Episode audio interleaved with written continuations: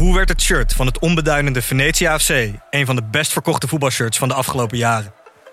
Wat is er zo geniaal aan de MLS-deal van David Beckham? En waarom vinden we het normaal dat jeugdspelers gezien worden als investeringsobjecten? In de podcast Grof Geld onderzoek ik, Sam van Raalte, voetbaljournalist, samen met merkstratege Per van der Brink de macht van geld in de voetbalwereld. Wat gaat er schuil achter de wereld van sport en glamour? En wie profiteert er? Luister naar Grof Geld en hoor hoe de Skybox de staantribune beïnvloedt. Dit programma wordt mede mogelijk gemaakt door Toto.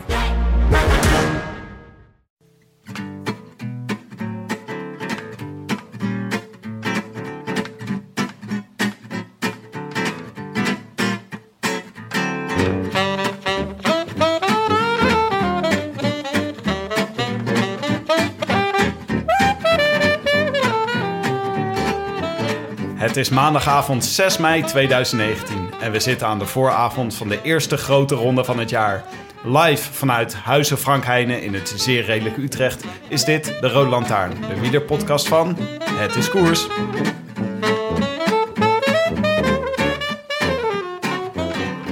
Zaterdag start in Bologna de 102e Giro d'Italia. Volgens velen de mooiste grote ronde van het jaar. In elk geval volgens de vlinder van Maastricht, Turbo Tom, meneer Dumoulin, die begin dit jaar hooghartig de Tour terzijde schoof omdat, bij parafraseren, wielrennen natuurlijk niet als werk moet voelen. Enfin, wij vinden er niks meer van. We hopen er alleen nog alles van. Ritwinsten, wraakexercities, gecounterde springveren en lompharde tijdritten om mee te beginnen.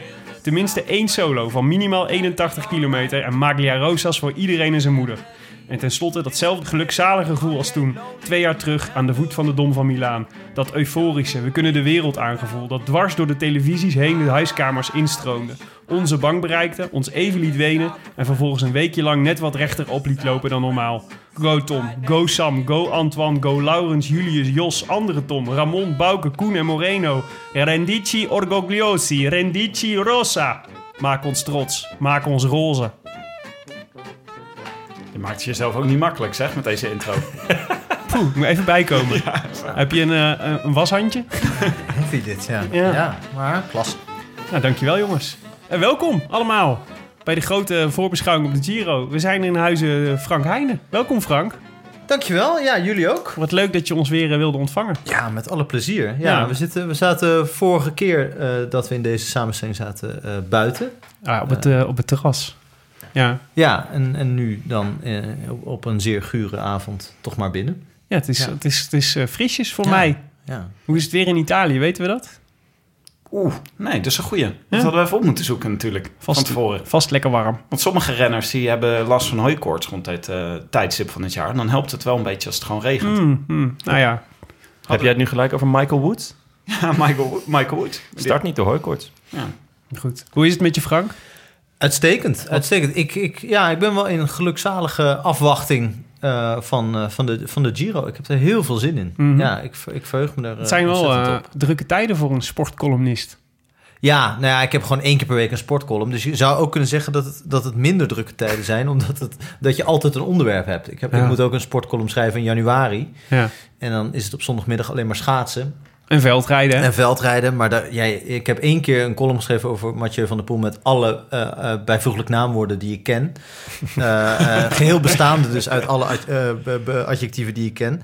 Eh, en dat kan je één keer doen, maar daarna heb je dus al je eh, kruid verschoten... wat betreft de veldritcolumns, zeg maar. Je gaat er wel ooit nog eens over Mathieu van der Poel schrijven, hoop ik. Ja, dat, ja maar het is... Ik, Iedereen was een beetje boos op je, dat je, dat je, dat je de Ja, Amsterdam Gold ja. Race gemist had. Hallo Ja, maar- Willem, jij was een van de mensen die boos Ja, was. dat ja, ja, daar kom ik zo op. Je zat een vuurtje een beetje aan te wakkeren. ja. Want ik, ik, zat, ik, ik zag dat, het zat ik op een terras in Tielf, bij de, bij de Sartilman in de buurt. Toen, eh, ik was daar, eh, het was Pasen, het was heel mooi weer. En eh, ik was daar aan het fietsen. Mhm. Dus dan, dan, eh, dan heb ik ook vrij eh, van, eh, van, eh, van, van, van de column. En die had ik dus al af. Ik had een column over Ajax geschreven. Wat ook wel een onderwerp is wat deze dagen Fenomenale af en toe... column. Dank. Ja, dat is echt een goede column. Maar geen Mathieu van der Poel. Ja, goed. Nee, maar het is lastig om, om een stukje te schrijven over iets wat zo zo absurd is. Ik heb dat toen bij, bij Dumoulin, toen die de Giro won, had ik ook allemaal eh, echt tamelijk een beetje vreemde emoties bij die ik nog nooit eerder bij mezelf had waargenomen. En dat had ik, had ik die zondag ook, want ik keek toen en, eh, in eh, Hotel Bonhomme in, waar is dat nou, vlakbij, vlakbij de Redoute, uh, Remouchamp. En, eh, en, en ik zat te kijken en ik moest, moest di- direct daarna dat delen met iemand. Want ik, ik dacht, ja, ik, ik zat dat alleen te kijken op zo'n hotelkamer. Ik dacht, ik moet nu iemand bellen. Om, Ja. Dat heb ik nog nooit gehad bij wielrennen. Gewoon dat je zo... Ik dacht, wat gebeurt hier nou? Wat En heb je toen gedaan dan? Wie heb je en gebeld? mijn vader gebeld. Ja, en, die- en die, die begon meteen ook eh, te praten. Dus die zei ook niet hallo of zo. Dus die begon meteen ook te zeggen... Ja, ja dat, eh, ongelooflijk, hè, ongelooflijk. Ik, ik heb dit ook met mijn vader. Dat je dan sla je ineens te goed en hoe gaat het, sla je over. Als er wielrennen is, begin je gewoon gelijk van... Jongen, jongen, jongen, jongen, jongen, jongen. Ja, ja, want hij weet ook gewoon dat, dat als eh, hij zag mijn nummer... en hij wist gewoon meteen van daar gaat het over. Hij, ik hoorde wel lichte irritatie dat hij dan van de bank op moet staan... om de, om de telefoon te gaan pakken. Terwijl natuurlijk José en Michel net in een soort euforische eh, eh, stemming... ook hem de hemel in het prijzen waren. Maar het was, het was echt... Het was echt schitterend. Maar ik was, wel, ik was eigenlijk ook wel blij dat ik er niet over moest schrijven, hoefde te schrijven. Of mocht schrijven, want ik had het natuurlijk sowieso gedaan. Ehm, omdat je, wat, moet, wat moet je daar nou mee? Wat moet je Ja. daar nou nog aan toevoegen? Oké, Het is natuurlijk vaak bij die columns... dan probeer je het wat mooier of wat leuker... of wat grappiger te maken dan het eigenlijk is. Of je zet het een beetje aan. Hier viel niks meer aan aan te zetten Nee. natuurlijk. Het was altijd een slap aftreksel van, Ja, van we het origineel We eigenlijk. hadden een beetje hetzelfde probleem in de podcast. Hoe geef je daar dan woorden aan Ja, vervolgens? toch? Als je, en wij kwamen eigenlijk... wat De conclusie die wij trokken is van... ja, we moeten het vooral gewoon over de feiten hebben. Gewoon wat hebben we gezien? En proberen om dat her te Je beleven. moet gewoon eigenlijk die wattages opsommen. Dat Ja, is eigenlijk ja. het meeste... Ja, en de tijdverschillen, dat Ja. hebben we letterlijk gedaan. Ja. Dat was eigenlijk, dat kon je ermee zo'n beetje. Ik heb het gemist. Is daar toen ook nog de, de quickstep eh complottheorie aan aan bod gekomen of niet? De Leo van ja, Vliet. zijdelings. Steraar Het was, een beetje, was natuurlijk een beetje flauwekul. Wacht even, eens, gaat dit over de tijdmetingen die niet zouden kloppen? In de Ja, laatste Nou, en dat Leo hij dan niet zo in beeld kwam en dat er opeens 30 seconden af was. En dat een beetje zo Nico Matan in Gent-Wevelgem ooit, een beetje dat werk. Ja. Dus, dus Leo van Vliet, het koersdirecteur, die zou dan ervoor gezorgd hebben dat Mathieu van der Poel niet in beeld was. Dat zei Lefebvre of iemand. ja, die, eh, Lefebvre, Lefebvre zei die, was, eh, Ja. die was daar niet over te spreken. Hij was eh, goed bevriend met Van Vliet. Maar eh, hier zou hij hem nog wel even, even over zijn jasje aantrekken. Ja, ik denk dat het een mooie samenloop van uh, Ik zou wel schrikken als eh, Dat is Lefebvre aan mijn, aan mijn jasje trok hoor. Dat is wel een van de mensen in het wielrennen waarvan ik het minst graag wil Het lijkt me ook niet iemand die aan je jasje, dat hij iemand aan je la- jasje laat trekken. Dat dan Wilfried Peters even komt en Ja, babbelen. Zijn En dan, de- ja, dan dreigt dat hij op je gaat zitten. hangt er toch wel een beetje vanaf met welke kracht er getrokken wordt. Want als je het ga- gaat om zooien, dan kies je toch iemand anders uit dan iemand die gewoon even zo liefkozend aan je jasje trekt. Dus, We dus komen ja, straks terug op dispuut Uilenbal. Maar bedankt. als we het over de Isagiris hebben. Oh. Hey, maar Frank, het was ook een bijzonder jaar omdat je uh, romandebuut is uitgekomen. Zeker, ja. De Nee, zaak de- Tom. Ja, eh, ja ik, laatst, laatst was ik ergens en toen, en toen kwam iemand naar me toe en zei... hoe gaat het met je boek over Dumoulin? En dat, dat is natuurlijk... Dat kan voor veel mensen Ja. een teleurstelling En zeker als het ook nog de zaak Tom heet, dan Ja, denk je ook hier, dit gaat over... eh, Dit gaat over wielrennen. Nee, het heeft helemaal niks met wielrennen te maken. Er komt, komt zelfs geen wielrennen in voor. Eén tourfietser komt er, eh, eh, rijdt door het beeld. Maar dat, daar blijft het ook wel bij. ja. Ehm, dus nee, ja, nee dat, die is twee maanden geleden nu uitgekomen. En eh, eh, ik, ben er, ik ben er heel erg trots op. En ik vond, ik vond het ook heel spannend om iets totaal anders te doen. Ik heb natuurlijk toch met sport, schrijf ik nu een jaar of tien over. Ja. Eh, een redelijk een vast publiek en veel mensen kennen mij en weten ongeveer wat ze verwachten of kunnen verwachten. En dan probeer die verwachtingen wel een beetje aan te passen en je, je te verbeteren en weet ik veel wat. Maar dit was echt volkomen ja. Sprong in het diepe. Super spannend eh, ook, Sprong in het duister. Ja, ja zeker. Ja. Ja. Nee, dat was ook zo. En dat was ook in het proces al. Dus, dus de spanning was er al een beetje af. En natuurlijk hoop je dan dat de reacties goed zijn. Wist ik al voordat het uitkwam van een aantal mensen die ik heel belangrijk vind. Dat Ja. ze het in ieder geval mooi vonden. Eh, dus dat het niet een totale flater was. Nou, dan was ik eigenlijk al, was ik eigenlijk al tevreden. Gerustgesteld. Dan was ik al gerustgesteld. En, eh, en eh, reacties zijn, nou, die, die komen nu, ja, die zijn al redelijk op gang. Maar er af en toe krijg je dan een, een mailtje of een berichtje van iemand die dan. Van Jonne. Nou, nee, van Jonne Ik heb nog niet, Nee, nee, dat- dat- ik heb nog niet gemaild. Oké. Dat Nee, maar- niet gedurfd. Nee, nee, dat moet kunnen. Maar het Ja, is best ik- wel moeilijke, maar- het, het is ik- best wel een moeilijke stap als je als sportschrijver op een gegeven moment een roman gaat schrijven. Ik denk dat er op een andere manier, tenminste voor jezelf, kan me ook voorstellen dat het voelt alsof er grotere druk op ligt. Omdat iedereen... Je bent al gevierd schrijver, zeg maar, in de enige competitie. In de ene competitie. Nou, het is- ben je het dan ook in de andere Het competitie? is, ik, ik heb wel het idee dat je in een andere competitie gaat meespelen. En natuurlijk ook dat mensen eh, eh, bijvoorbeeld die niks mm, eh, van sport moeten hebben of, de, of er niks aan vinden. Dat die denken, als ze bijvoorbeeld mijn, mijn biografietje lezen of mij, mij googlen en al die stukken zien. Dat ze dan denken, oh, dat is een jongen die staat iedere dag bij FC Utrecht langs het trainingsveld op te schrijven wat daar gebeurt. Eh, dat zal wel niks wezen, die roman. Gewoon uit een soort raar vooroordeel. De- alsof die mensen trouwens geen goede roman kunnen schrijven. Maar goed, ik, ik zit natuurlijk eigenlijk met wat ik doe. Ik, ik schrijf over sport, maar ik ben wel een soort hele... Ik schrijf heel vrij over sport. Dus het zit al veel dichter in ieder geval tegen enige literaire pretentie. Of dat, of dat lukt of niet, dat is wat anders. Maar dat, ik probeer dat al in mijn sportverhalen. Maar dat weten mensen die niks van sport moeten hebben, weten dat natuurlijk niet. Nee, dus ik, ik ervaar het wel echt als een, eh, als een als, om die reden ook als een spannende stap. Omdat sport en, en literatuur, ondanks dat het voor een vrij grote groep ook heel erg samengaat, is het ook, zijn het ook voor sommige mensen ook hele gescheiden werelden natuurlijk. Dat, dat ervaar ik ook wel, ja. En, ja, en, nu, en, en nu dan? Hoe ziet dan zo'n periode van als na het verschijnen van zijn roman eruit? Ben je, moet je nu al die bibliotheken af om eh lezingjes te geven? Nou ja, ja de bibliotheek kunnen doe dat bellen. overigens Nee. niet. eh, ik bedoel dat niet denigrerend. vervelend hoor. Nee. Is dit een oproepje? Ja. Nee, nee, Ja, eh, ja, nee, nee, alsjeblieft niet. Nee, ik, ik, eh, er, er, zijn wel, er zijn wel wat dingen. Ik, eh, volgende week heb ik iets op televisie. Dat is er opgenomen dat, op, op zondagmiddag. Ik denk Mhm. niet dat er... Dat is, nou, dan is de Giro nog net niet begonnen. Kunnen mensen net daarvoor inschakelen. Eh, een eh, soort lezingje eh, bij de Human. En dan over, gaat het over mijn boek. En Mhm. dan vertel ik wat. Eh, en eh, veel van dat soort dingen. Maar nou, dat, dat moet nog een beetje op gang komen. Eh, dus dat, dat zou wel iets meer Eh, mogen eigenlijk nog. Maar nee, ik heb natuurlijk wel vaak ook voorgelezen, ook sportdingen. En, eh, en, en ik vind dat eigenlijk bijna altijd leuk. Wat je zegt, wat ik, ik snap heel goed, er is wel een soort beeld van lezingjes en, Mhm. en een beetje eh, oude mensen die eh, moeilijke vragen gaan stellen of zeggen dat ze het niet kunnen verstaan allemaal. Ja. Dat is allemaal waar, dat bestaat allemaal. Is maar... het autobiografisch? Ja, ja, ja, precies. nou ja, kijk, ik, het is toch, als mensen het echt gelezen hebben, dat boek, en dat merk ik nu ook aan die berichten die ik krijg of, of eh, eh, mooie stukjes die verschijnen, eh, dat mensen erop de, dat, dat is heel flauw en klef misschien, maar als mensen er echt, zeg maar, iets in, iets in investeren in dat boek en een zekere emotie Mhm. daar, eh, eh, je, dat je die kan, kunt opwekken bij mensen, dan vind ik dat maakt niet uit wie het is, vind ik dat altijd bijzonder. En dat heb ik bij sport misschien niet altijd. Want als ik nu een stukje schrijf, ik had voor, we nemen dit op op maandag.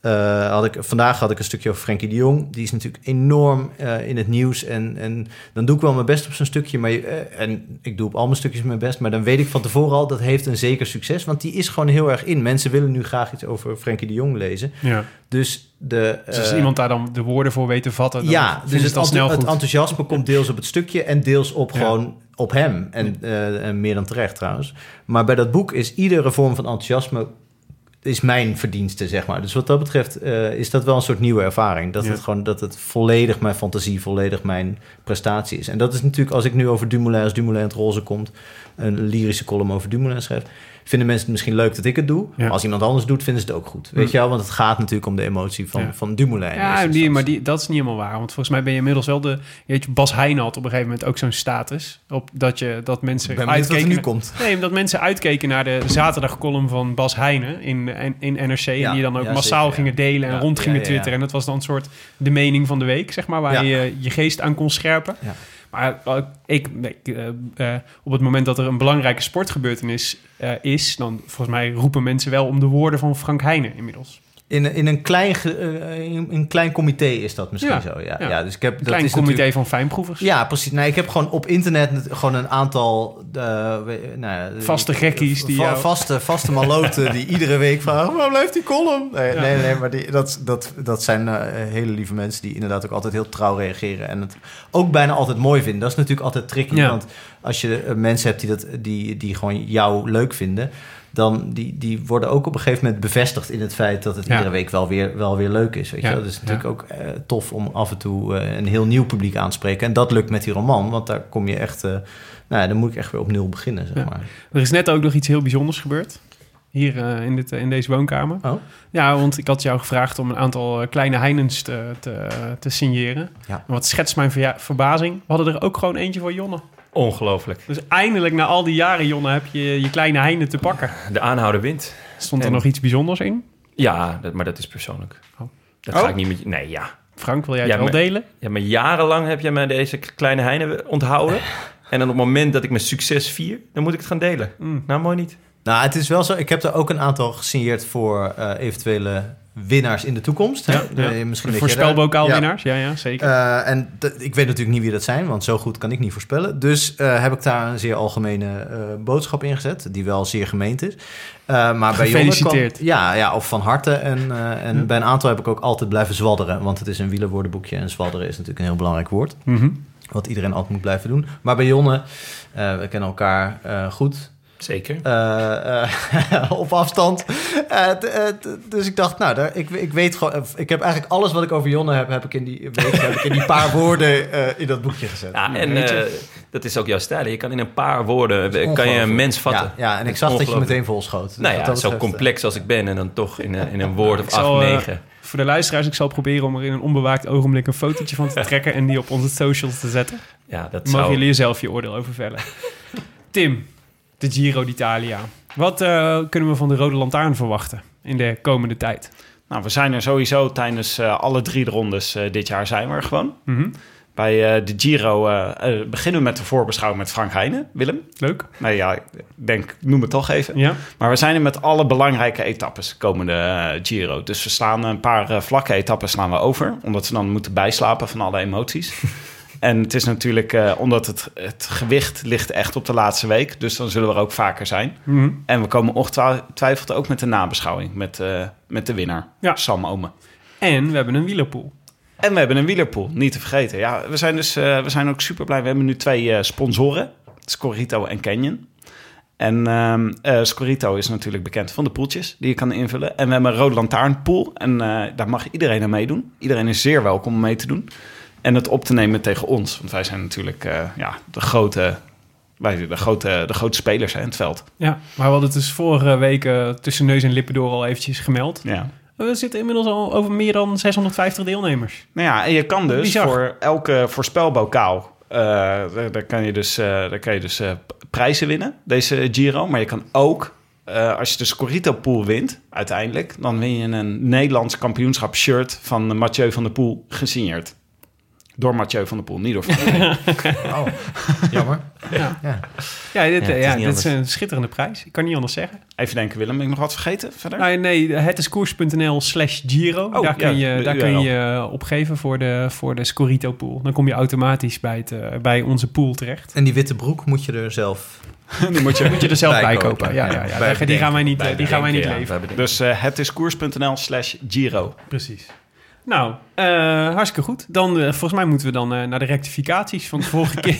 We hebben het voorjaar afgesloten, maar zoals we begonnen zijn, namelijk met een enorme zooi aan fouten. Ja, is dit nog langer vol te houden? Want volgens mij... Ja, kijk, ik ga daar nu even doorheen. Ik denk dat we nog wel een half uurtje aan rectificaties... Nee, eh, nee, nee. Ik kan nee? niet echt heel snel. We Ja? zijn er Kan ook beter in geworden, hè, Jonne. Ja, ja, we hoeven ook niet... Het rectificeren. Door alle ervaringen die Ja. we hebben opgedaan. Het is niet, eh, het is niet, eh, het is niet één groot boetekleed. Hè? Het zijn allemaal, het zijn, soms zijn het ook gewoon aanvullingen of leuke attenties van, van luisteraars. Zoals bijvoorbeeld van Stijn van Hees, die ons mailde naar aanleiding van. ehm, eh, die, die schrijft de leiderstrui waar jullie het over hadden in de Luik Bastenaken Luik podcast. We hadden het over een trui die renners gedragen zouden hebben die eh, de leider van het UCI-klassement zou, zouden zijn geweest. Eh, dat was waarschijnlijk die van de UCI World Cup, zei hij. Een regelmatigheidscriterium dat in de jaren 90 en de jaren 0 bestond. Dat klassement behelsde een tiental eendagskoersen en vijf monumenten. Eh, en nog vijf andere, zoals Parijs Tours, het kampioenschap van Zurich, de U Classic in Hamburg en wat nepkoersen op verre continenten. En hij stuurt een foto van de trui, een witte trui met een soort regenboogbaan erop. Heel vette trui. Ja, het is eigenlijk een soort eh, de, de, de, de, de wereldkampioen trui, maar dan met een eh, verticale baan in plaats van met een horizontale baan. En een foto eh, waarin hij om de, om de frelle bast van Il, Grillo, Il Grillo hangt. Weet jij dan wie die bedoelt? Ja, Bettini. Ik kan, ik kan me die foto nog, wel- of in ieder geval die trui nog wel herinneren dat ik, eh, ik had een foto van Erik Dekker een tijdje op Ja. mijn kamer. En die heeft hem natuurlijk ook, eh, Die heeft hem ook heeft gedragen. misschien wel gewonnen zelfs, weet ik niet zeker. Maar in Dat ieder geval, denk ik wel, eh, ja. Zeker. volgens mij Hij een doet me een beetje denken aan, de, aan het shirtje van, van VfL Bochum. Uit, eh, Dat ongeveer- regenboogshirt. Ja. ja, ja. Een beetje Toen uit dezelfde. Ajax En.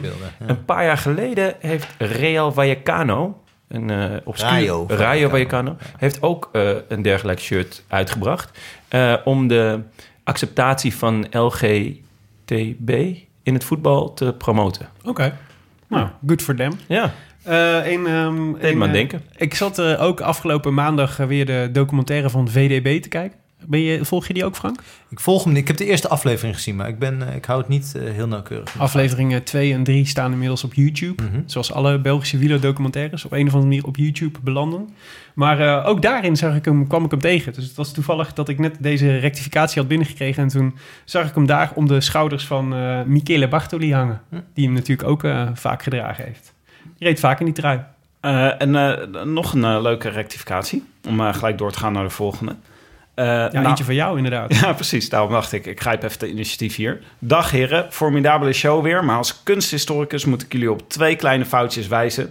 met betrekking tot de klassieke oudheid. De naam Oedipus van de Griekse tragische held... en de brouwerij spreek je niet uit als Oedipus, maar als Oedipus. Met de oi van Roy Curvus en de oe van Tour de France. Oedipus. Oedipus. Oedipus. Ja, maar dat is dus, eh, ik heb het dus, ik neem dat over, want eh, er zijn sommige omstandigheden, daar kom je er gewoon een beetje lullig vanaf als je iets op de correcte wijze gaat uitspreken.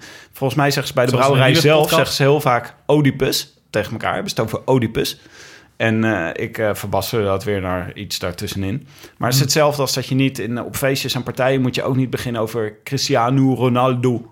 Dan kom je er ook een beetje lullig vanaf. Of Fred. Fred. Fred Rutte. Fredje moet je het altijd over Ja, maar dus betreft. dat is dus ook een beetje een, eh, een, eh, ja, een lastige. Oké.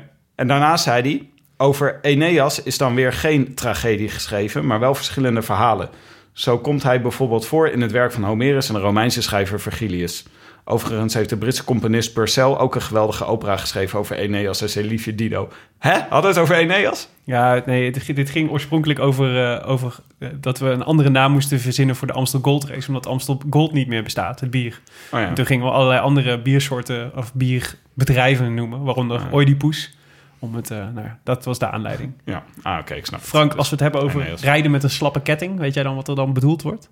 Ja, dat werd in, volgens mij tijdens Luik Bastenaak Luik, of volgens mij is het meerdere keren in dit live-verslag, Ja. eindeloos eh, uitgelegd. Eh, José de Kouwer zei dat is een Nederlandse uitdrukking. Mhm. Wat, ik, wat ik meteen een beetje teleurstellend vond, want als het Vlaams was, vond ik het, vind ik het gewoon per definitie meteen 10% leuker. Maar hij bedoelde, het is een uitdrukking voor Nederlanders. Nee, uit het, uit, eh, volgens mij kende die hem van Nederlandse renners, toch? Mm. Uit, van- omdat hij natuurlijk Ja, omdat veel- ze Dat is de doen. positieve uitleg. Ja. Oh, dat, oh, echt? Ja, Ja, het is een oh, sneer naar ons. Het is een dat zat ik sneer weer niet naar de lage landen. Maak maar even een aantekening hiervan. Ja. ja. Oh, Het ja. ja, boekje voor, met, eh, ja, voor de, de herdruk van de Kleine Heine. Dat is heel belangrijk. Ja. Eh, oh, dat, maar wa- wat was de aanleiding dan? Dat hij reed er een Nederlander Met een slappe ketting. lafjes op kop? Ja, dat is het. Ja, daar komt het lafjes op kop rijden. Korte beurt doen. Ja. Een paar metertjes. En dan... eh, Gewoon slim koersen eigenlijk. Daar komt het op. Ja, nou ja, dus... Beetje de- Nicky Terpstra we kregen Ja. eh, Frederik Brom, die, eh, die ging er uitgebreid op in. En die, die schreef over de, de- inderdaad het verwar, de verwarring over het fenomeen fietsen met een slappe ketting. Ehm, en eh, dat was inderdaad eh, José de Kouwer die, daar, eh, die daarop inging. En José zegt het is een typisch Nederlandse uitdrukking die zoveel wil zeggen als meedraaien zonder een echte bijdrage te leveren aan het tempo. Kortom, je doet je beurt, maar die doe je kort en twee kilometer per uur langzamer dan je voorgangers, zodat je je krachten kan sparen. Het is dus niet de meest heroïsche manier van fietsen. Dus je associeert de slappe ketting met de slappe lul, een slappe lullen manier van fietsen. Wat overigens totaal geaccepteerd is binnen het peloton, omdat je daarmee ook koersen kan winnen. Hij zegt eigenlijk is het een soort speelse sneer naar de Nederlandse zuinigheid, zoete melk en uitgekooktheid. Niki Terpstra. En dat is wat, eh, wat eh, Frederik Brom had begrepen van de uitleg van José zelf. Daarom dacht ik, hij bedoelt niet zozeer dat het een Nederlandse uitdrukking is. Want volgens mij niemand in Nederland gebruikt die Nee, uitdrukking ooit. nee. Maar een uitdrukking die vaak slaat op Nederlandse renners. Maar ik, Of ik ben ik kan te behalve- overgevoelig? Ja, ja, het zou natuurlijk uit de zoetemelktijd kunnen komen. Waar in zoetemelk eh, in België natuurlijk enorm bekend stond als zuiger en plakker en altijd Ja, achter Bij. Herman van Springel. Ja, nee, bij Merckx vooral. Oh, oh ja. Jan Jansen was van Ja, Springel. ja, en dat, dat, maar het was bij Merckx natuurlijk vooral... hij kon er gewoon niet voorbij, omdat het gewoon te hard ging. Dus het was niet zozeer dat hij, dat hij niet wilde. dat is gewoon heel er langs zielig wilde. eigenlijk. Ja, Ja. ja. nou ja, ja ik, ik, vind- ik, vind, het- ik vind het een beetje een, een flauwe uitdrukking eigenlijk. Omdat het... Ik bedoel, je, je, kan hem wel gebruiken. Het is ook wel, misschien ook wel toepa- toepasselijk in heel veel momenten. Maar ik vind het ook gewoon ja, slim koers. Het hele idee van wielrennen is dat de sterkste niet altijd wint. Ja. Dus dan is rijden met een slappe ketting gewoon een hele goede strategie vaak. En dan kun je het wel opmerken, maar ik vind het, want er zit ook iets, iets kritisch in, vind Ja, ik. ja, Vind je niet? Ja, zeker. Een beetje, eh, precies. Het, dat je dan een slappe lul zou zijn, vind ik echt... eh, nee, ik denk dat je Mhm. gewoon een, eh, een slimme lul Een bent. slimme lul. Ja. Zeker. Dan hadden we natuurlijk het, het, eh, het geval eh Fulsan, die, eh, die in, de, in de afdaling bijna onderuit ging. En waarvan wij een eh, soort discussie kregen, wat gebeurt hier nou? Is het nou een remfout of glijdt hij nou gewoon weg? Kan hij hier iets aan doen? Dus eh, toen zeiden we, misschien moeten we dit vragen aan iemand die wel eens een keer een wedstrijdkoers heeft gereden. En dat was vriend van de show Mike Teunissen. Dus die hebben het even voorgelegd van wat gebeurde er nou met Fuglsang? Wat dacht jij dat er gebeurde en wat was er aan de hand? Mike schreef, dit is vooral even laten zien hoe handig het is om een achtergrond in het veld of op de MTB te hebben.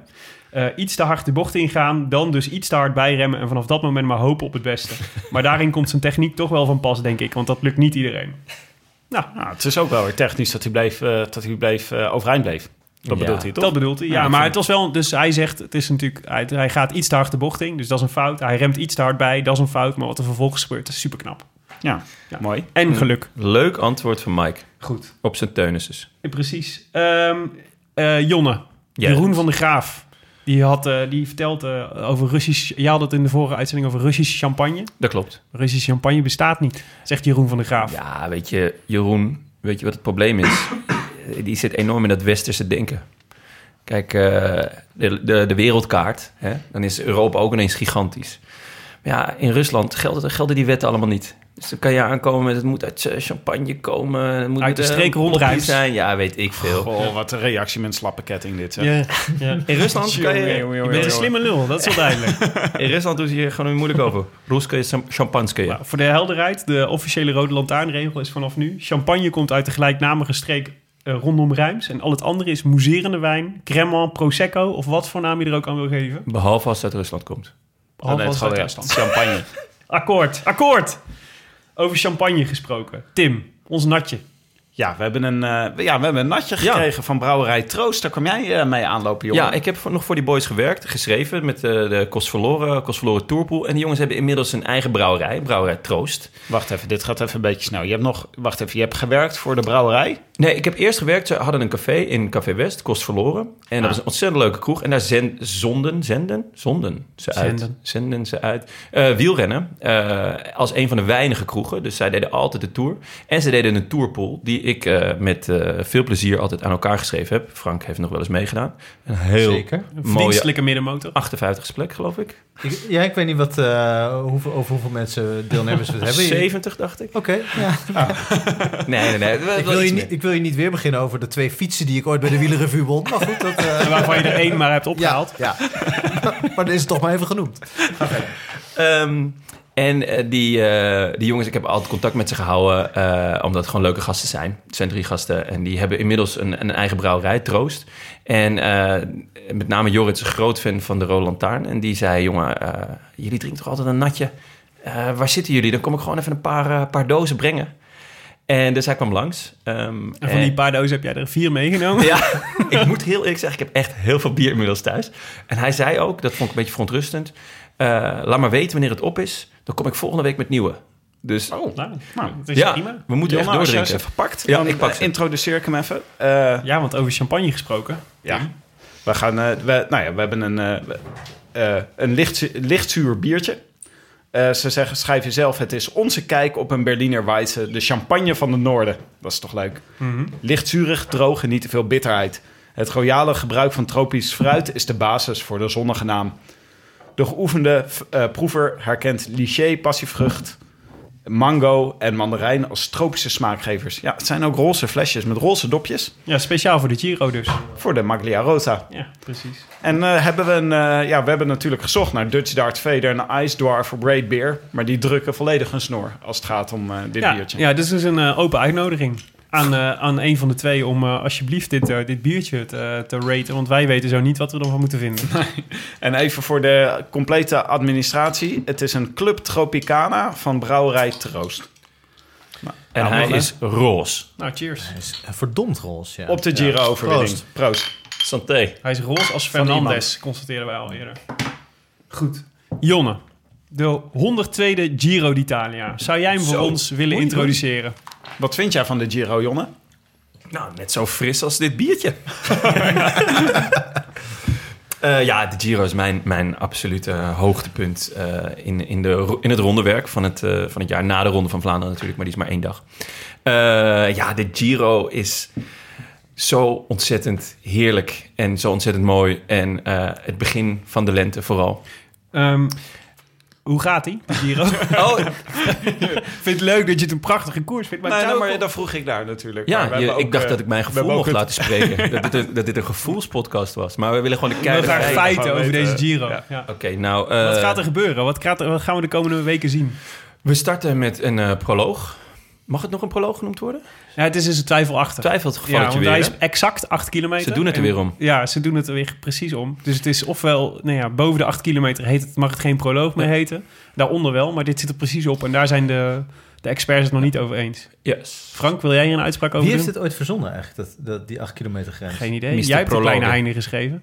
Ja, Ja. maar ik- shit, ik had, ik had hier natuurlijk gewoon uitsluitsel over kunnen geven. Nagelaten. zelfs. Ja. Moeten. Ehm, die eh, proloog is gelijk het allereerste lokkertje voor Tom. Die eh, weggelokt moest worden uit Frankrijk. Het is een 8 kilometer eh, waarvan de laatste 2 kilometer stijl omhoog gaan. Even mijn aantekeningenboekje erbij. De laatste 2 kilometer gaan... Je hebt het echt. Je hebt inderdaad Nee. een boekje met, met Ja, aante- dit- uitgeschreven Ja, aantekeningen. dit, ik heb eh, vandaag lekker, op, eh, lekker lopen grasduinen op de site van de Giro. Eh 9% de laatste twee kilometer. Ehm, de rest van de week is heuvelachtig. Met twee wel echte sprintetappes. En de rest, ja, moet ik eerlijk bekennen... dat ik dat niet echt sprintetappes vind. Eh, wordt wel zo over het algemeen gezegd. Maar er zitten echt nog wel een paar verraderlijke pukkeltjes in. Of dat het wegdek eh, omhoog loopt. Week 2 begint dan eh, eigenlijk met de twee echte sprintetappes. Die zijn echt zo, zo plat als een pannenkoek. Dan gaan we de heuvels in. En rit 13 pas dan voor het eerst echt de bergen in. 20 kilometer de Col de Nivolet, 20 kilometer, 30 haanspeldbochten, stukken van 50% Eh, de dag erna vier bergen, finish in Valle d'Astoa aan de Franse grens. Dan Dosta. spreek- Dosta. Ja, ik, Aosta. Aosta. Aosta, ja, dat spreek ik niet goed uit. Mijn eh, Italiaans slash Frans is minder dan mijn Russisch inmiddels. Eh, en etappe 5 die gaat naar Como en is een kopie van de finale van de Ronde van Lombardije. Week 3 is eh insane. Etappe 16 over de Gavia en de Mortirolo. Met een finish vast plat in Montelecchio. Etappe 17 is ook bergen. Etappe 18 dan weer vlak. Dus de laatste kans voor de sprinters die er nog, ja, die überhaupt nog op een fiets zitten. Ehm, ik, denk, ik zit dan te denken dat eigenlijk alleen Modelo dat nog eh, ja, ergens aanhangt. En rit 20 zijn drie lange beklimmingen. De 1 juni zet die maar in je, in je agenda. Drie lange beklimmingen met een dubbele op het einde. Ehm, moet ik deze gaan doen? Deze? Champions League finale ook, hè? Eh, 1 ja. juni. Ja, dus klopt. deze rit, eh, laatste zaterdag in de Giro, enorme bergrit. S'avonds Champions League finale. Zou wel eens een heerlijke dag kunnen worden. Dit is die dag van die 81 kilometer solo van Tom Dumoulin. Ja, ja dus eh, die kan je ook opschrijven. En, eh, en de drie goals van Frenkie de Jong in de finale. en eh, dan de eh, afsluitende tijdrit nog. Ja, En dat In is het, natuurlijk eh, een mooie knipoog naar de vorige overwinning van Tom. In het Romeinse amfitheater van Verona. Ja. Schilderachtige plek. Tim, de favorieten?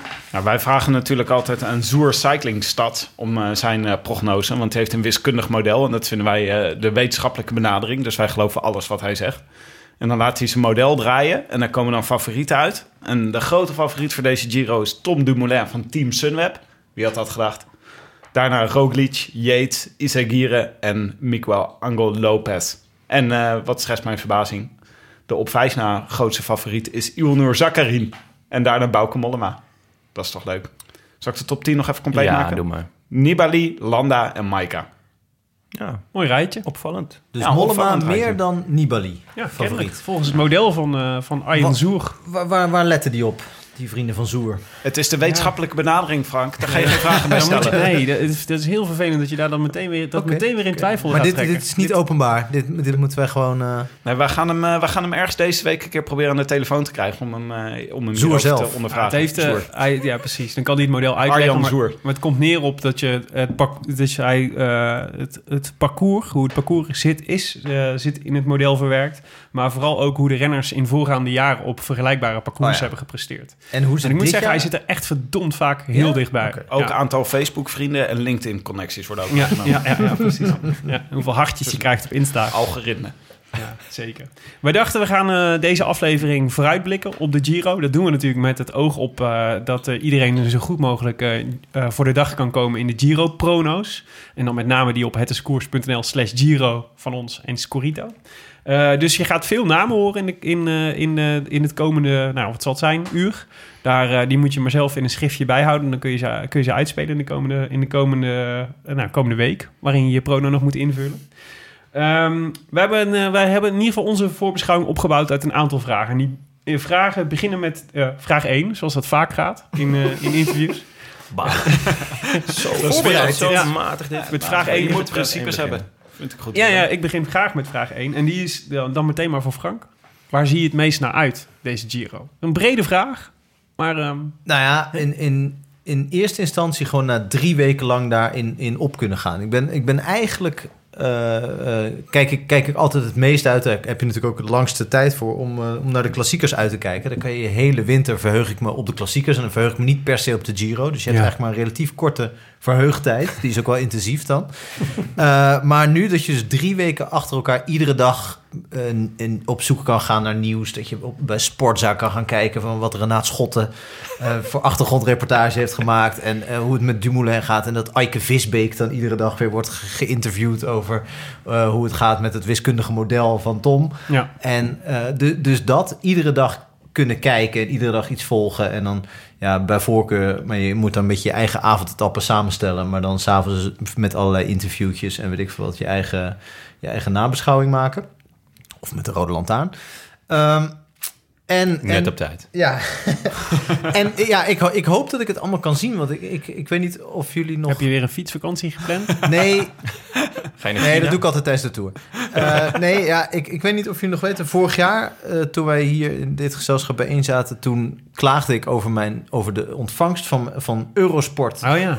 in mijn huis. ja. Toen hebben we nog een oproep gedaan aan Ziggo Ja, om jou ja. te komen ondersteunen. Nou, ik weet niet wat Ziggo gedaan maar die hebben echt alle, alle kabels doorgeknipt die er, nog, die, er nog, die het nog wel deden. Want ja, Eurosport doet het helemaal niet meer. Ik woon dus in een huis en de tv staat helemaal boven.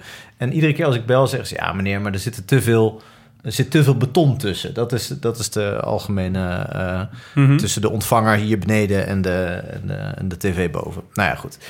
Eh, ik, ik heb net... Ik heb Moet je net niet zo'n schotel aan je huis schroeven?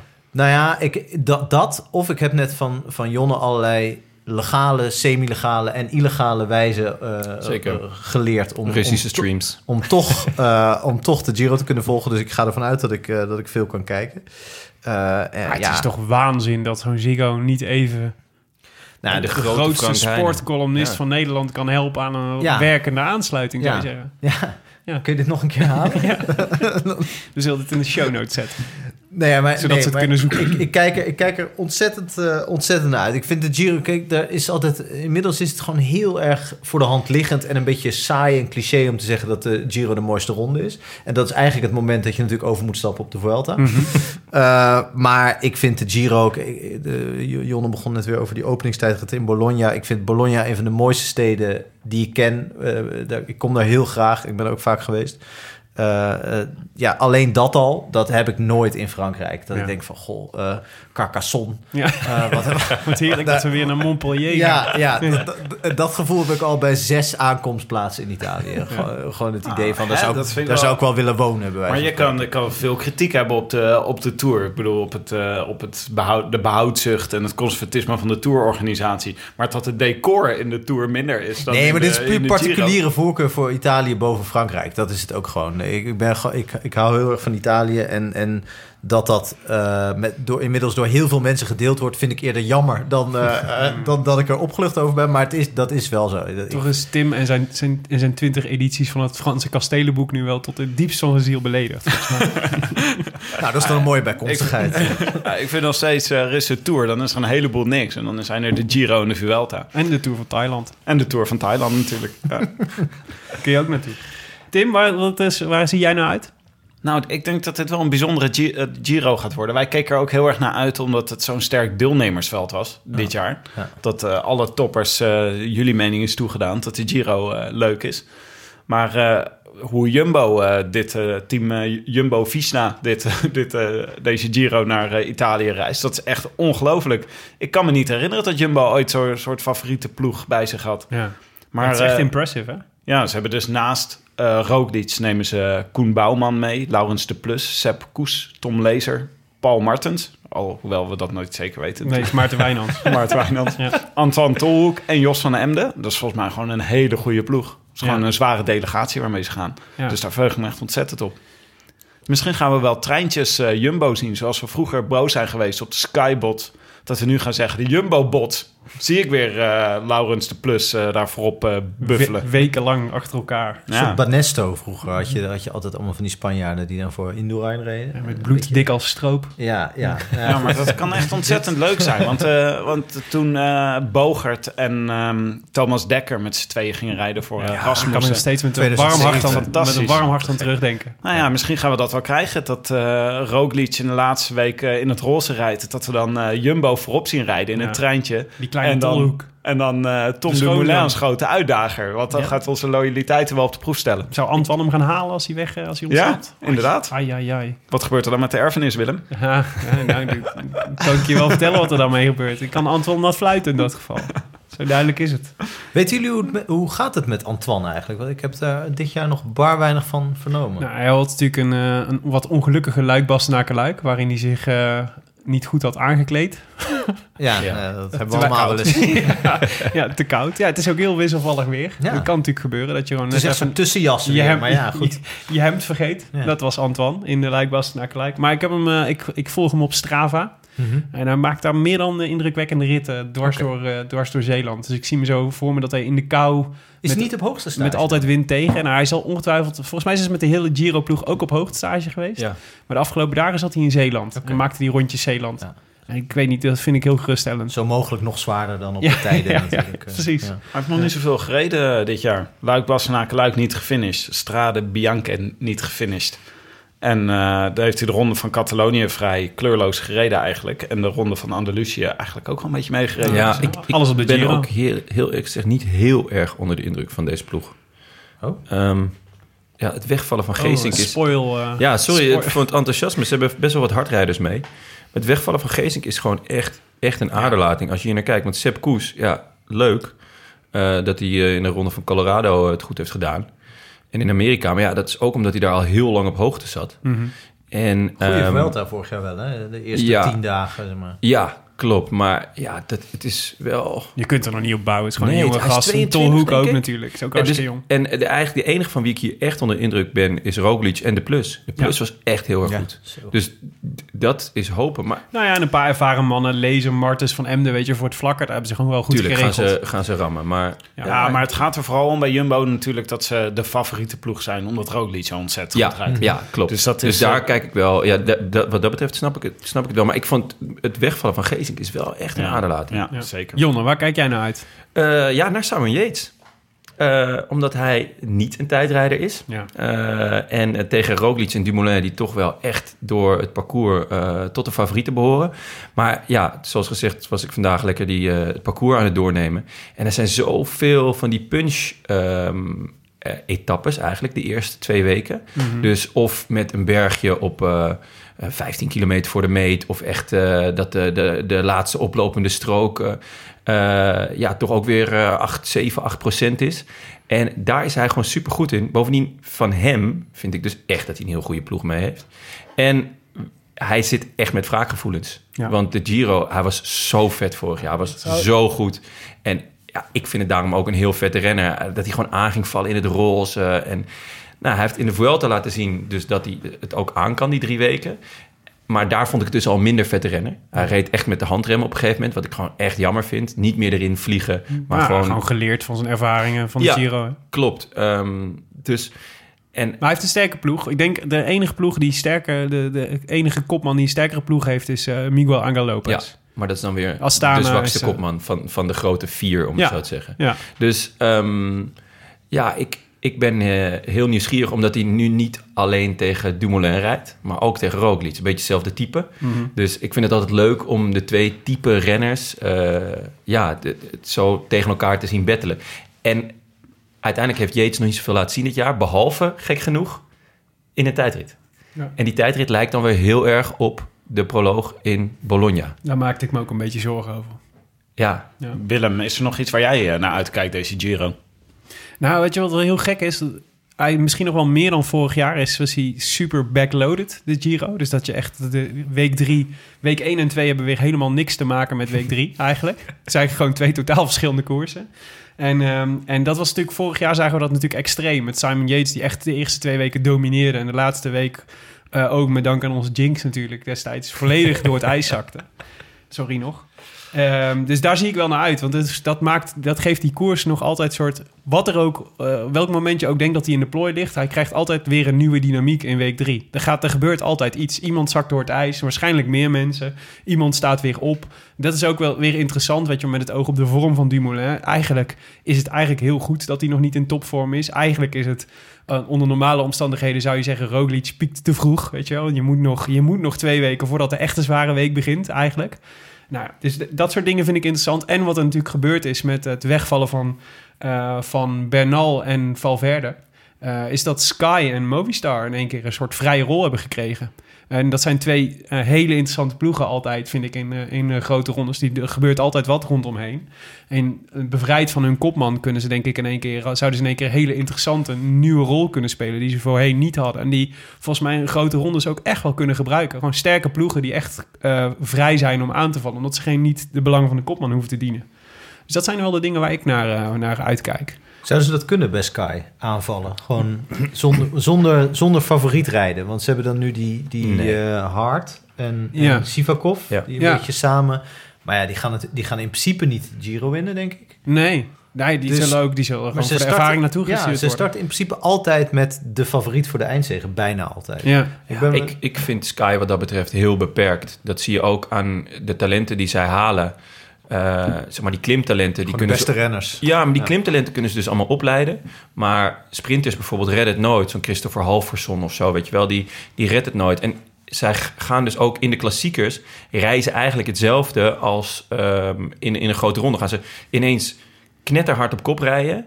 En dan komen ze bij de eerste berg aan en dan, ja, dan, dan is het gedaan, want ze hebben die renners niet. Maar ze, ze hanteren eigenlijk dezelfde tactiek als eh, in een grote ronde. En daar hebben ze dus gewoon één tactiek en dat is gewoon we gaan knetterhard op kop rijden. En uiteindelijk maakt onze eh, twee of laatste man maakt het af.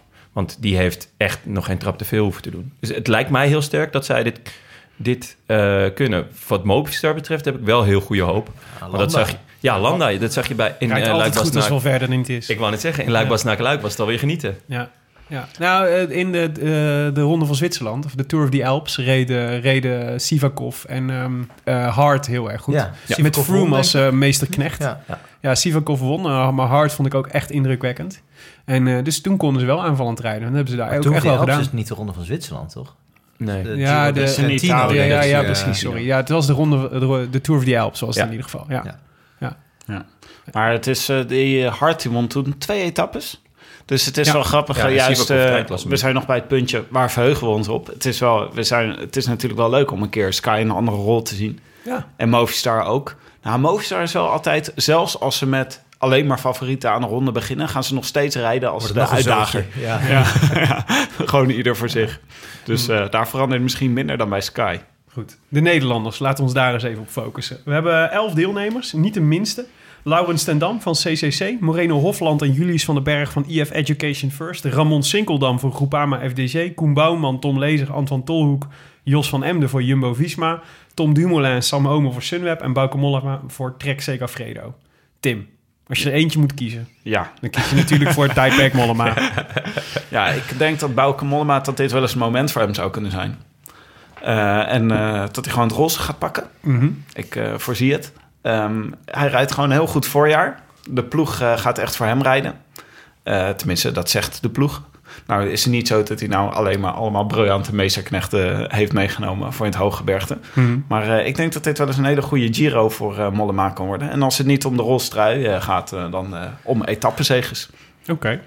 Dus nee, maar ik vind het heel erg leuk dat Mollema meedoet. Want je zou hem bijna vergeten tussen al het geweld natuurlijk van Dumoulin. Ja. Ja. Dat eh, ja, al onze ogen zijn op Dumoulin gericht. Maar het is natuurlijk ja, geweldig dat we ook nog even Mollema hebben eh, rondrijden. Want een paar jaar geleden was Mollema gewoon de beste Nederlander die in het peloton rondreed.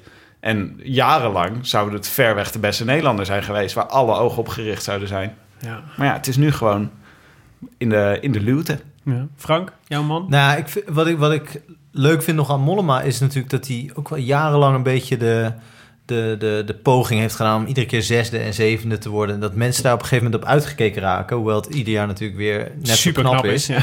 Eh, eh, maar ja, goed, op een gegeven moment heb je dat bereikt en eh, vinden mensen dat gewoon niet meer zo interessant. En daarom was die afgelopen tour natuurlijk wel te gek. Dat, dat hij gewoon uit alle macht en ook een beetje amechtig soms, maar gewoon Ja. probeerde een rit te winnen. Ja, maar hij ging als een soort gek iedere dag in de aanval. Ook in ritten waar het eigenlijk niet zo verstandig was misschien, Ja. of op momenten dat het niet zo slim was. Hij verspeelde er ook veel meer energie door. Ja, waardoor het ja. iedere keer net niet lukte. Ja, precies. Ja. Omdat hij iedere dag was. Ja, eh, er werd, op een gegeven moment werd hij dan gelost. En dan zei ze, ja, logisch, hij was gisteren ook in de aanval. Maar dat is natuurlijk ook een vorm van strategie. Maar nee, ik, ik, ik denk dat hij wel voor het klassement zal gaan. Daardoor iets minder. eh, want als hij voor het klassement raad- eh, gaat, dan zie je hem altijd zo'n beetje achter, eh, licht gebocheld. Zo een beetje zo zich voortbewegen in de kopgroep. Of in de, in de groep de favorieten. Eh, nee, maar daar, daar hoop ik ook wel. op. Maar ik denk eigenlijk wel dat het niveau te hoog is voor hem om bij de eerste drie, denk ook wel bij de eerste vijf te komen. Ja, dan Ik maak hoop- je een denkfout, Frank. Maar eh, het is, Ja. nee, dat is natuurlijk zo. Maar het is, het is leuk om te kijken wat er een beetje in de luwte van Dumoulin zich Ja, zeker. Want dan heb je ook nog Ome en Tolhoek... waarvan ik hoop dat ze een hele goede Giro zullen rijden... en lang mee kunnen in de bergen. Dus ze kunnen zomaar luxe groepjes gaan krijgen... waar Dumoulin en Mollema en Ome en Tolhoek gewoon Ja, mee en zitten. het, het nachtmerriescenario dat ze tegen elkaar gaan rijden. Ja, het, het scenario wat we net al even op tafel hadden liggen... dat Ja. Jumbo eh, achter Dumoulin aan gaat rijden... dat is wel een Kreeg, beetje... ook, kreeg ik al kippenvel van. Dan ben je toch voor Dumoulin, of niet? We zijn- we zijn- Ja, ik Ja, ben toch? absoluut voor Dumoulin. Zeker. Ja, Ja, ja. lijkt me geen keus. Ja. Dus ik vind wel, zowel Ja, Oma ja, als toch- Tolhoek, die vorig jaar zo goed reden, dat je daar allebei nog niet zoveel van hebt vernomen, vind ik wel licht zorgwekkend eigenlijk. Mm. Dat veel van die andere renners uit, eh, uit andere landen van hun leeftijd en een beetje dezelfde soort renners, toch eigenlijk al veel meer ergens in die klassiekers of in die, Ja, Ome, die rondjes al wel iets hebben laten zien. dat komt ook omdat Ome vrij laat aan de Giro is toegevoegd natuurlijk. Door, dat is eh, waar, ja. ja. Maar door de Maar ja, ook van mensen die naar de Tour zouden gaan, eh, die naar de Ja. Tour gaan, hebben al ergens eh, Ik top denk- 5 of top 10 gereden. Ik denk ook dat ze er wel in de klassiekers wel wat meer van hadden verwacht, zeg maar. Ja, maar ik denk ook dat, dat is waar, maar ik denk ook dat het zeker voor die echte, voor die jonge gasten, dat het nog meer uitmaakt. Dat je niet, dat je niet met je krachten kunt smijten in het voorjaar en dan kunt verwachten dat je fatsoenlijke Giro rijdt. Dus als je een opbouw maakt eh, richting de Giro, dan, dan zorg je dat de focus ligt op Ja. week 3. Ja. Dan gebruik je week 1 en 2 om in vorm te komen, om in week 3 te schitteren. Zo. En daar is dit weer een heel logisch scenario Ja. voor. Ja, het zijn natuurlijk ook echte werken? ronde renners, ja. Oh, sorry. Eh, zou het zo werken dat het, eh, eh, als je in het voorjaar een van die koersen heel hard hebt gereden, dat je dat tegenkomt in de Giro? Of heeft het meer te maken met de hoogtestage die je op tijd moet doen en op tijd moet herstellen van je hoogtestage en dat soort dingen? ik weet dat ze bij Jumbo wel heel erg bezig zijn met, met wanneer je piekt. ja. En eh, volgens mij is dat ook een van de redenen dat ze niet eh, Bennett hebben meegenomen. Omdat die, eh, Die was er gewoon nog niet klaar voor. die was er nog niet klaar voor. En dus ja, Sepp Koes dan blijkbaar wel. Maar wat ik ook in de woorden van Zeeman hoorde... en dat is wel, wat, dat vind ik heel vet. Ze nemen Bennett ook niet mee. Omdat hij dan eigenlijk een soort van schijnklassement zou willen rijden. En ik vind dat een enorme fout geweest vorig jaar bij Sunweb. eh, dat Ome een, een schijnklassement ging rijden. Want die werd dan negende. Maar op het moment dat Dumoulin hem nodig had... zat hij er eigenlijk gewoon niet bij. En dat is wel waar ik op hoop, ook met Ome... dat hij dit jaar niet een schijnklassement gaat rijden. Maar, Maar dat meen je dat echt? Ja. Want op welk moment heeft Ome dan iets laten liggen waar hij anders... Volgens mij is, heeft hij echt iets laten liggen doordat Tuurlijk, hij zijn eigen dat, klassement op, reed? op het moment dat in die Finestre-rit. Op, nee, ja, al veel eerder. Kijk, hij wordt negende, dus dat betekent dat hij niet lost. Nee. Kijk, eh, bij Sky is het gewoon, eh, ja, je rijdt eh, voor je kopman. En daarna parkeer je gewoon. Ja. En dan kabbel je lekker naar boven. En dat is waar we het net over hadden, ook met Ja. Mollema. De volgende dag voel je dat wel. Ja, dus en de veronderstelling is, hij had meer kunnen doen als hij gewoon Ja, iedere en- dag nadat hij zijn werk had gedaan, had gelost. In Ja. plaats van had meegereden, dan wordt hij klassement had wordt hij rustig 34ste. Ja. Eh, en eh, op het moment dat, dat dus eh Froome in aanval is en die laatste berg komt... ja, dan zit hij nog bij en dan kan hij, kan hij nog mee in het dal en knallen. En dan, Je betaalt het ergens terug. Dat is altijd waar. wat denk ik het grote verschil is tussen Sky en, en, eh, en Sunweb... of misschien wel tussen uh, Brailsford en, eh, en Spekerbrink... is dat, ik las volgens mij in het verhaal in de muur over Spekerbrink... een groot profiel van eh, Joost Jan Kool had dat geschreven... eh, dat hij voor al die renners, dat is al vaker gezegd... heeft hij een soort ontwikkelingsplan. Dus dat Dumoulin is ook gewoon één van de mensen... voor wie zo'n ontwikkelingsplan... en waar dat dan toevallig Ja. tot de toerwinst moet leiden. Maar ook Ome heeft zo'n ontwikkelingsplan... waarin op een gegeven moment gewoon de vraag is... hoe ver kan hij komen in een ronde van drie weken? En dat ze dus niet al die plannen eh, aan de kant gooien... om, eh, eh, om Dumoulin Ja. eh, te steunen. Volgens mij helemaal, helemaal mee eens. En dat is ook heel vet. En Sunweb is wat dat betreft ook meer een opleidingsploeg. Maar ja, dat betekent wel dat Tom misschien op een gegeven moment moet denken van... Goh, zal ik niet eens ergens anders gaan kijken? Toch naar Astana. Agastana! Nou ja, het lijkt me voor iedereen een aanrader. Dus ook voor Tom. Naar Astana, ja, dat lijkt me ook. Gewoon voor de ervaring. Ja, ja, ja. ja. Frank, wat... eh, Voor de ontgroening. Als jij eh, naar de Nederlanders kijkt, wat verwacht jij van de Nederlanders deze Giro? Nou, bij Dumoulin denk ik eh, podium wel. Oh, dat is voorzichtig. Nou ja, dat, dat kan nog alle kanten op natuurlijk. hè. Podium is een ruim begrip. Ja, ja. Eh, Je en ik, zegt ook niet welk podium. ja, ja, ik wil gewoon de strijdlust een keer. en eh, eh, en bij, bij, die, bij die andere vind ik het lastig. Want ik hoorde Willem ook een paar namen noemen... waarvan ik dacht, wa- kijk, kijk Dumoulin en Mollema... dat is duidelijk wat die, wat die daar gaan doen. Ja. Eh, bij sommige andere renners, en bij Tolhoek en Ome ook... tenminste, dat hopen we, namelijk gewoon eh, knechten en zich laten lossen. Dat is maar de vraag. Die andere renners vind ik eigenlijk... daar zat ik, zat ik een beetje mijn hoofd over te breken. Bijvoorbeeld eh Laurens ten Dam. ja, dat is het mee. Het is ge- echt een enigma. Want toen dacht ik... Nu. Ja. eh, want toen ging ik op zoek van... oh ja, hij rijdt, dan zal er wel een kopman zijn... Oh, Ja, waarvoor hij dat doet. Maar die, die heb ik zo snel niet kunnen ontwaren bij CCC. Maar ik kende Nee. ook niet alle namen, gelukkig. Dus Uh, mij is er is er. Dat is volgens mij een enige echte klassementsrenner. Maar die, ja. Ja. wat wordt die? Twintigste of zo? Max. Als ze ervoor rijden? Max, want hij, ik- aan het begin van het jaar reed hij de ronde van de, de Algarve. En Ja. daar, is, daar is hij echt een grootheid. Dat vertelde Laurens ook eh, in een van zijn podcast. En dat vond ik heel vet om te horen. Maar als wielrenner wel, of als iets anders. Nee, ja, het was niet helemaal duidelijk. Nee, ja. En daar werd hij tiende of zo, geloof ik. We of weten wel, achtste. Raoul Alarcon wint dat toch altijd alle... Ja, De ronde van Portugal Ja, de nee, ronde van ik Turkije. ja, dus daar heersen ze, die jongens. Ja. en dus nee, de, de, er is geen kopman. Nee. Ja. Eh, maar het is, heel, het is heel leuk, want hij is nu... eh, hij is, wat is hij, 38 nu? Ja, Dus hij mag nu dus voor het eerst sinds echt jaren... dus waarschijnlijk weer in een grote ronde... voor zijn eigen kansen gaan. Het maakt geen donder uit wat hij doet. nee, ik, ik denk dat hij... eh, dat Zou hij- die stiekem ambities hebben om, om weer nog een goed klassement neer te Ik zetten? moet ik bekennen dat ik hem... waar, waar was hij? Baskeland? Ja, Was hij, Ja. was hij echt goed. Ja, daar werd Zat hij eh, eh, redelijk laat steeds gelost. hè? Ja, je, inderdaad. Er waren er nog acht over. En dan, En dan zat hij ja, gewoon nog ja. goed. Dus ik, eh, hij is in vorm. ja. Ehm, hij, ja, kwam wel echt eh, helemaal eraf gepierd, kwam hij terug. Maar de- even, even opgeladen en nu, volgens mij is het gevoel goed. Zou dit dan, de, dan dat is de, de valkuil is natuurlijk gaan voor het algemeen klassement. Hij moet natuurlijk echt een, mooie, een paar mooie bergritten Ja, uitzoeken. dat zou, dat zou heel en vet gewoon zijn. even een kroontje zetten op die carrière. Dat zou echt heel vet zijn. ja. Of de bergtrui. Zou dat, eh, zou dat haalbaar zijn? Ja, Ja, er is Ja, altijd dat- wel weer zo'n gekke ik wou Italiaan zeggen, die dan... volgens eh, mij Thomas de 50 Gent doet ook mee, toch? Maar heeft, eh, is, is, heeft het Tendam ooit gedemareerd eigenlijk? Ik kan me niet een beeld herinneren van Tendam die uit een groep wegrijdt. Hij is natuurlijk altijd of klassementsrenner geweest en dan echt met name volgend of, eh, of knecht. En dan Ja. moest hij gewoon werken. Ja. Ja, Maar dat is, ik ben wel benieuwd dat hij dan als wapen gaat inzetten om... eh, om ja hij, rit kan te hard en winnen. berg, hij kan hard en berg Nou ja, Meezitten met een ontsnapping en dan als enige overblijven. Hij is taai. Ja. Dus, eh, Ja, dat denk ik ook. Ja. Ik denk dat dat het tactiek Een van die vreselijke ritten in de derde week. Zo een beetje Nou ja, Gavia die- Mortirolo. Kijken of het nog sneeuwt. En dan... eh, Ja, Ja, ja. en werken, alsnog werken voor Dumoulin en dan eh Dumoulin, de Rolls en hij de rit. Oh ja. Oh ja. Dat zou lekker zijn. Dat zou prachtig Dat zijn, zou zeg. zijn. ja. Dat moeten we dan maar voor tekenen. Ja. Maar Frank, je had ook nog eh, nou, je had iets opmerkelijks uh, stuurde je naar ons. Eh, je hoopte op eh, Julius van den Berg in, eh, bij de aanvallen deze, Ja, deze ja nou, ook omdat ik eigenlijk... Ik, ik las die naam en ik heb die wel eens vaker gelezen... maar ik heb me daar nog nooit... Ik weet dat het een neoprof is... en ik weet eh, dat eh, Menno Haanstra, een vriend van mij... Ja. al lang eh, Julius van den Berg en Fabio Jacobsen volgt voor een, voor een, voor een project. Een, eh, wat ooit een, eh, een verhaal of een boek of weet ik veel wat moet worden. Ik weet niet eens of ik dit mag vertellen. Ja, ja, zeker. Eh, Fabio deze. Jacobs heeft het bij ons in de Oh, die heeft podcast het ook al verteld. verteld. Ja. Eh, maar, maar op een gegeven moment spitst natuurlijk zo'n project zich op, steeds meer toe op Jacobs. Omdat dat natuurlijk een beetje de, de, de, de ster is. En misschien komt hij ook wel sneller.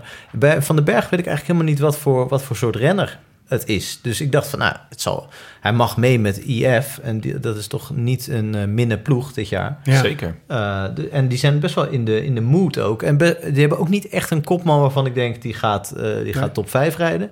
Dus iedereen mag daar denk ik ook wel een beetje zijn eigen zin doen. Dus Ja. ik kan me voorstellen dat hij gewoon ritjes uitkiest. Niet om te winnen, maar gewoon om, om zich te laten zien. Ja. Denk ik ook. Volgens mij is hij een aanvaller. Hij is- had niet zo goed eindschot als, eh als Jacobsen, zei hij. Maar wel gewoon die, die, die kracht en die power. En, Rennen eh, voor het vlak, hè, denk ja. ik. Ja. Ja, Parijs redelijk over, eh, over een jaar of tien. Ja, het zou lekker zijn. ja zeker. Aftellen. Willem, heb jij nog... eh, Nou, ik, had, ik dacht, ja, ik, eh, Ten Dam vond ik interessant omdat hij juist zo'n vrije rol had. Maar ik dacht eigenlijk, ja, de belangrijkste Nederlanders zijn misschien wel na Dumoulin de renners die er niet zijn. Namelijk Geesink en Kelderman. Dat waren natuurlijk de adjudanten eigenlijk, de generaals van de, van, eh, de grote mannen. De grote favorieten, Roglic en, eh, en Dumoulin. Eh, waren ze erbij geweest, dan hadden denk ik alle Roglic en Kelderman misschien wel de sterkste ploegen gehad om hen te ondersteunen. En, eh, en nu ze er niet bij zijn, wordt het in één keer een, wordt het in één keer een stuk minder. Eh, dus die, ik denk dat die, eh, ook al zijn ze er niet, een belangrijke rol gaan spelen in het verloop van deze Giro. Ze schitteren in afwezigheid. Ja, We hebben zo'n genera goede generatie Nederlandse wielrenners... dat, gewoon, eh, de, dat, dat je op een gegeven moment over de afwezigen gaat praten. Ja. Die zijn net zo belangrijk als de mensen die er mee rijden. Ja. nou ja, je moet voor de grap eens eh, straks, als de Giro eh, in, een, in een dood half uurtje ergens moet, moet je eens proberen om een WK-ploeg te formeren voor eh, Yorkshire. Voor Mathieu. Ja, dat is een leuke. nou, maar dat is, dan kom je dus achter wat voor bizar sterke generatie we momenteel hebben. Dus dat je daar, je moet daar gewoon mensen af laten vallen. Ja. Zoals Dumoulin. En het gaat om, het gaat om eh, eh, best wel wat klimmen, toch, in Ja. Yorkshire? Ja, precies. Ja. Ja. Maar Goed. dan even, de, dan even zeuren. Dat was de afgelopen twee jaar, was dat toch, viel dat eigenlijk best wel tegen. Want dat, Ja. dit is al een paar jaar aan de hand, die enorm goede generatie. En dan bijvoorbeeld mensen als Poels, gewoon winnaar van Luik, Bastenaken, Luik. Nou, die heb ik op een WK nog nooit... Nee. Die, die valt altijd Ja. tegen als je daar wat van Ja. verwacht. En mensen als Kruiswijk en Dumoulin zijn natuurlijk echt een ronde renners. Hoewel Dumoulin eh, bijna gewonnen had natuurlijk afgelopen jaar. Maar dus Ja. dat het in de praktijk heb je, zijn, de, zijn de Belgen vaak. eh, Maar werkt het? beter. Houd Werkt hoop, het in je, eh, houd sorry, hoop in je sorry, hartje, ja. Frank. Werkt het, al- zou het bij een WK ook zo werken dat Poels dan meegaat voor het eerste gedeelte van de koers... waarin hij werk moet doen voor anderen? Ja.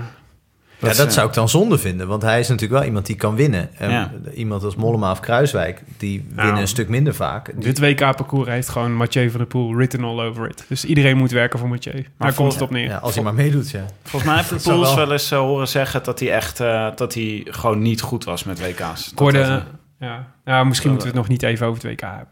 Oh, dat komt over een tijd. Het WK is nog ver. terug naar de... je, ging, je ging iets foreshadow. Je zei, ik hoorde wat. Ik hoorde, ik hoorde. Oh nee, over ja, Langeveld. In, eh, dat vond ik heel erg leuk. Die zat in, de, ehm, in het Wiel podcast, was Ja. hij aan het vertellen. Dus over, die, over dat WK wat er aankwam. En dat hij heel veel zin had om heel hard voor Mathieu van der Poel te werken in, eh, in, tijdens het WK. Omdat hij dacht, ja, er zit echt, we hebben hier echt een kans om iemand wereldkampioen te maken. Is wel je plekje veiligstellen voor... Ja, ja, ja. ja. Ik, ik heb Vond ik ook heel zin- slim, want ik, heb had Langeveld nog niet eh, echt opgeschreven als een als, als Ik een heb ook heel erg zin om hard te rijden voor Mathieu Ja, van Tim de Gier gaat ook mee. Voor het eerste uur. Goed om te weten, voor de, voor de eerste 10 minuten. De eerste Voor de 10 minuten ga ik me helemaal kapot rijden voor Mathieu. Goed idee. Eh, langzaam maar zeker moeten we natuurlijk... Oh, want we hebben, dit is een soort eh, de, de algemeen. We hebben een brede schets gedaan. Een houtskoolschets van eh, hoe, de, hoe de ploeg eruit zou kunnen zien. Eh, maar ehm, eh, nu gaan we natuurlijk langzaam naar de Scorito Prono. Dus wie zou je nou eigenlijk moeten opnemen? En dan is eigenlijk de vraag is... eh, eigenlijk heb ik jullie twee vragen gesteld van tevoren. Ik wil graag drie renners die jullie in ieder geval opnemen... waarvan minimaal één verrassing. Want Roglic en Dumoulin kan iedereen noemen. Maar het gaat juist om die, hè, die, die onbekende. Italiaan. Die, die, die wil je. Of misschien wel een Japanner, Frank. Hè? Die rijden er ook rond. Een Erik Treyer, hier en daar. Eh, maar dus minimaal één verrassing. En eh, een renner die we er zeker uit moeten houden. Dat is namelijk ook belangrijk. Want er zijn, dat is, je kunt de renners die je punten gaan kosten als je ze, als je ze opstelt. Dus, Jonne, aan jou de eer. De aftrap. Wie, Eh. we, wie, wie, eh, wie is jouw eerste renner die je gaat afvaardigen? Ja, want ik- we mochten natuurlijk niet de usual suspects. Dus die eh, heb ik laten lopen. Ja, Eh, Roglic en Dumoulin, dat is wel... eh, ja, dat is natuurlijk eh, Ja. logisch. Eh, ik ben voor Formelo gegaan. Formelo eh, is vorig jaar tiende geworden. Mhm. Het jaar ervoor ook tiende geworden. Eh, maar vooral, hij was afgelopen luik tweede. En hij heeft, eh, een tijdje geleden in een interview las ik dat hij daar een, een hoofddoel van had gemaakt. Had gezegd, ik ben klaar om luik Bastenaken-luik te winnen. Nou, als je dan tweede wordt, kan je zeggen dat is teleurstellend. Maar je kan ook zeggen, nou, Davide, lekker gedaan, jongen. En zijn tweede optie was de Giro. En Bora rijdt echt heel vet eh, tot nu toe. Die zijn echt meer dan alleen Sagan. Hmm. Want nou, Sagan is ook niet veel meer, maar goed. Eh, dus dat is echt een, eh, een, een hele leuke. Ehm, Formelo. Tim, Formelo. Jouw, jouw, eerste, jouw eerste naam. Nou ja, ik, het is ook een Giro waarin eh, veel vlakke etappes zitten voor een, eh, voor een Giro. Zeg maar. We zijn eigenlijk een beetje van de Vuelta gewend... dat je allemaal vlakke etappes hebt voordat je de berg ingaat. Over die snelwegen, weet je wel, in eh, Spanje. maar nu in de, in de Giro eh, heb je ook eh, best wel wat sprinters. Gaan er mee, omdat er veel sprintetappes zijn. Dus ik zou maar een goede sprinter meenemen in je... In je in je Scorito. Nou ja, dan kan je natuurlijk niet om Viviani heen. Maar ik dacht ook, ja, wie, staan de andere, wie zijn de andere sprinters die je mee moet nemen? Ik vond wel leuk dat de Jonne net zei van, eh, ja, wie gaat er de Mortirolo overkomen voor De die Maar, ik. etappe die daarnaast zit? De Maar zou kunnen. De Maar Eh, en, eh, Viviani Ewan. hebben wel allebei een complete ploeg helemaal op hen ingericht. Ja. En Ewan ook. Ja, en Ewan ook, ja. Ja, en ik was- Gaviria. Nou, Gaviria rijdt niet zo heel erg goed nog dit Jij jaar. hebt wat tegen Gaviria. Elke keer als ik Gaviria noem, dan begin jij te stijgeren. te stijgeren, ja. Nou hoor, ik heb niks tegen Gaviria, maar ik denk dat hij zich eh, misschien wel een beetje aan het ontwikkelen is als meer een eh, ander soort specialist. Dat hij sprinten mm, eh, heel goed kan sprinten, maar hij kan misschien ook wel gewoon eh eendagsritten gaan winnen. En dat hij zich Ja, daar ook dat wel een is beetje goed, aan het hè? eh, Dat-. Dat wil hij wel, maar Ja. daar is hij nog lang niet aan toe. Gaviria maar zit er gewoon in bij de- totaal de verkeerde ploeg Ja, voor, dat voor ook. wat dan ook. CUA UA. Emirates. UAE is gewoon eigenlijk Dimension Data met geld. Dat is eigenlijk de... Ja. Nog meer geld. Ja. Maar ja, Ja. goed, ik wilde dus zeggen, neem eh, vooral, eh, let op die Viviani. sprinters. Wil Neem jij, zou jij meenemen? Oké, Frank? Nou, ik zou bijna zeggen, niet zo low, maar dat zou ik toch maar, dat zou ik toch maar laten. Van de Dimension driehoek. Eh, die, eh, zit hij daar ook al? Zeker, ja. oh, ja, ja. jeetje. Oh, maar de, die, hij was al een Dimension Data renner voordat hij daar reed. maar Heeft niet zo lang niet ooit de, g- eh, de puntentrui gewonnen zonder één ja, hij etappe was te winnen? zo acht keer tweede of zo. Ja. In, Ja. in zo'n, eh, in Zou niet moeten mogen. Dat was echt heel zielig. En volgens mij won hij toen één keer wel de sprint. En dat was die keer dat Lamp of Keijsen of Ja. Lampaard. Keijsen volgens mij eh, in de slotetappe in Milaan eh, voor het peloton uit bleef Ja, rijden. ja, toen won hij eindelijk de sprint waar al die andere sprinters eh, afgestapt of overleden. En toen, toen was, hij, was hij alsnog tweede. En eh, eh, ja, nee, ik... ik ehm, ik heb toch, ja, ik denk dan toch voor het klassement eh, Landa. Die is natuurlijk al net al genoemd. Goede ploeg. Eh, maar niet die twee vreselijke figuren die hem altijd eh, dwars zitten. eh, van, Die hem ook gewoon pest, hè, s'avonds ja, aan tafel. Ja, ja nee, ik denk wel dat hij echt een beetje een rare positie heeft in die ploeg, toch? Mhm. Denk je niet? Ja. Ik bedoel, Quintana, dat lijkt me zo iemand die dan tegenover hem gaat zitten en dan anderhalf uur niks zegt. ja. Dat is een psychologische oorlogsvoering Ja. waar je echt ten non aan kan gaan. En, ja, ik, ik heb En dan heel niet veel eens op zijn telefoon zit, maar gewoon zit en niks zegt. Nee, het lijkt me geen telefoon zitten, Quintana. En, eh, en ook geen, niet, niet zo iemand die zo'n tijdschrift erbij pakt zo. Maar gewoon, nee, maar eh, Landa heb ik heel veel vertrouwen in. Ook omdat hij wel van die roekeloze aanvallen eh, wil doen en daar bereid toe is. En dat werkt Oh, de in de Fabio Giro. Aru Award. Ja. Leuk. ja, maar dat kan hem ook de bergtrui opleveren. Vast ook wel Ja, punten zeker. voor te halen. Eh, en ik vind het gewoon best wel een toffe renner. En in de Giro is er gewoon een mogelijkheid om dat zo'n renner de boel echt op zijn kop zet. En, en dan ook wint. En eh, hij- is natuurlijk al een keer eh, heel erg goed geweest in de. Giro. Dus hij, hij kan hem volgens mij zomaar winnen. Hij kan echt mensen als Dumoulin en Roglic en ook wel Yates echt over het randje duwen, denk Ja. ik. En, En relatief goedkoop. ja, nou ja, Ja. dat is ook... Helpt ook. Mijn eerste is Pavel Sivakov. Die zag ik in de Tour of the Alps heel goed rijden. Is ook, eh, dat volgens mij is dat een beetje... Dus je hebt de, de ervaren rotten, daar weet je wel ongeveer wat je van ze kan verwachten. Als ze, niet, eh, als er geen eh, ongeluk overkomt, als ze niet vallen of lek rijden op het verkeerde moment of weet ik veel wat. Maar een beetje van die jongere generatie, daar, die zijn vaak nog een beetje onvoorspelbaar. Dus daar kun je dan in je prono, als je, je moet er een beetje een gezonde balans in vinden. Maar dan kun je dan in één keer met zo iemand veel punten scoren. Maar dan heb ik wel gelijk een vraag voor jou, Willem. Ja? Want wat heb jij voor Sivakov betaald bij Scorito? Ja, de- ik heb hem nog niet in Scorito, maar in wielerprono is hij heel goedkoop. Oké, want eh, het gerucht gaat namelijk dat ze vandaag de prijs hebben aangepast. Oh, echt waar? Ja, Oh, Bij Sky is iedereen duurder lief. geworden. bij Sky is iedereen duurder geworden met het wegvallen van Bernal. oké. Dus hij is van eh 7,5 ton naar 2 miljoen Maar ook als je hem, eh, ook als je, 2 miljoen, dat is echt... Flinke prijs eigenlijk. maar ook als je hem al had. Ja, ook als je hem had. Ik had hem nou, namelijk. dat vind ik echt belachelijk. Ja, Dat is walgelijk. Ik zou niet moeten mogen. Eh, het is wel onze sponsor die je net wel noemt, maar ja, het is wel. Ja, nee, we gaan gewoon be- we gaan bellen. We gaan bellen dat dit wordt teruggedraaid. Sivakov moet goedkoper, anders trekken wij ons terug. Nou, is goed. Je we, hebben macht. Je moet principe. principes hebben, vind ik. Maar het is wel, eh, het zegt ook wel iets over. eh, want we hadden net de discussie natuurlijk over hoe Team Sky het gaat doen. Maar ik denk dat je best wel goed kon shoppen bij Team Sky. En dat veel Ja, mensen ja. Sky-renners hebben genomen die Ja. toevallig ineens heel goed kunnen zijn. Ja. Maar ja, als nu de prijzen verhoogd zijn, dan eh, Ja. is het ook wel weer wat. Nee, want ik dacht inderdaad, Siva, ik had dacht al, Bernal vond hem nog wat te onvoorspelbaar. Dus ik dacht, die zou ook zomaar eens uit kunnen vallen in week 1. Nou, dan heb je Sivakov, die gewoon heeft bewezen dat hij goed is. Ja, Toen viel hij in week 0 al uit. Ja, Ja. Helemaal. Ja, dat was niet de bedoeling. Nee. Goed. Frank, jouw tweede renner? Ja, mijn tweede renner, eh, dat is niet echt een enorme verrassing. Maar ik heb nog op Pro Cycling Stats nog eens een keer de laatste uitslagen van eh, Masnada doorgenomen. Dat was wel tamelijk indrukwekkend wat hij, eh, wat hij allemaal doet. En die zit natuurlijk bij zo'n ploeg die, eh, eh, hoe ze het doen, doen ze het. Maar ieder jaar altijd eh, als pijlen uit de boog vertrekken zodra de Giro eenmaal begint. Dus ik heb, een- ik heb best wel een, een enorm vertrouwen in renners van Bardiani en Nipo Fantini. En Androni en- en- Cyber ja, precies. Gewoon die ploegen. daar moet je er sowieso, denk ik, één of twee van nemen. En ik zou er dan één nemen Ja. waarvan je wel eens gehoord hebt. En één kan je eigenlijk vrij willekeurig kiezen.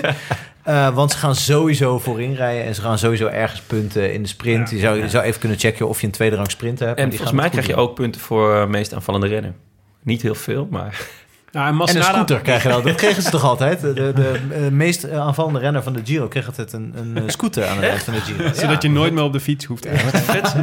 Dat, nou, ik weet, dat zal nu niet meer, nu niet meer gelden. Maar dit was een vraag ook van eh, Joost van der Poel. Een van onze luisteraars. Toen wij vroegen, heb je nog vragen voor Frank Heijnen? Toen vroeg hij, wie in godsnaam te selecteren van de ploeg met het lelijkste wielershirt? Androni Giacottoli Sidermac. Zo mooi uitgesproken, toch? Ja, Ja. ja. Masnada. Reed dus ook goed in de Tour of the Alps. Ja, is bijna, in, in de categorie verrassingen is hij al bijna niet meer verrassend. Maar eh, bij deze, toch. Oké. Als je te veel op verrassingen gaat in dit soort spellen... eh, daar eh, ben ik ooit in de kost verloren pool enorm... eh, Onderuit gegaan. Nou, nou ga ik me eens even laten zien wat ik allemaal weet. En dan, Nou, de was mensen die we niet moeten selecteren, komen we zo nog op. dus Ja. tegen Ja, je eigen ja, regels ja. in. Tim, jouw, jouw tweede naam? Nou, het is eigenlijk best wel eh, moeilijk om...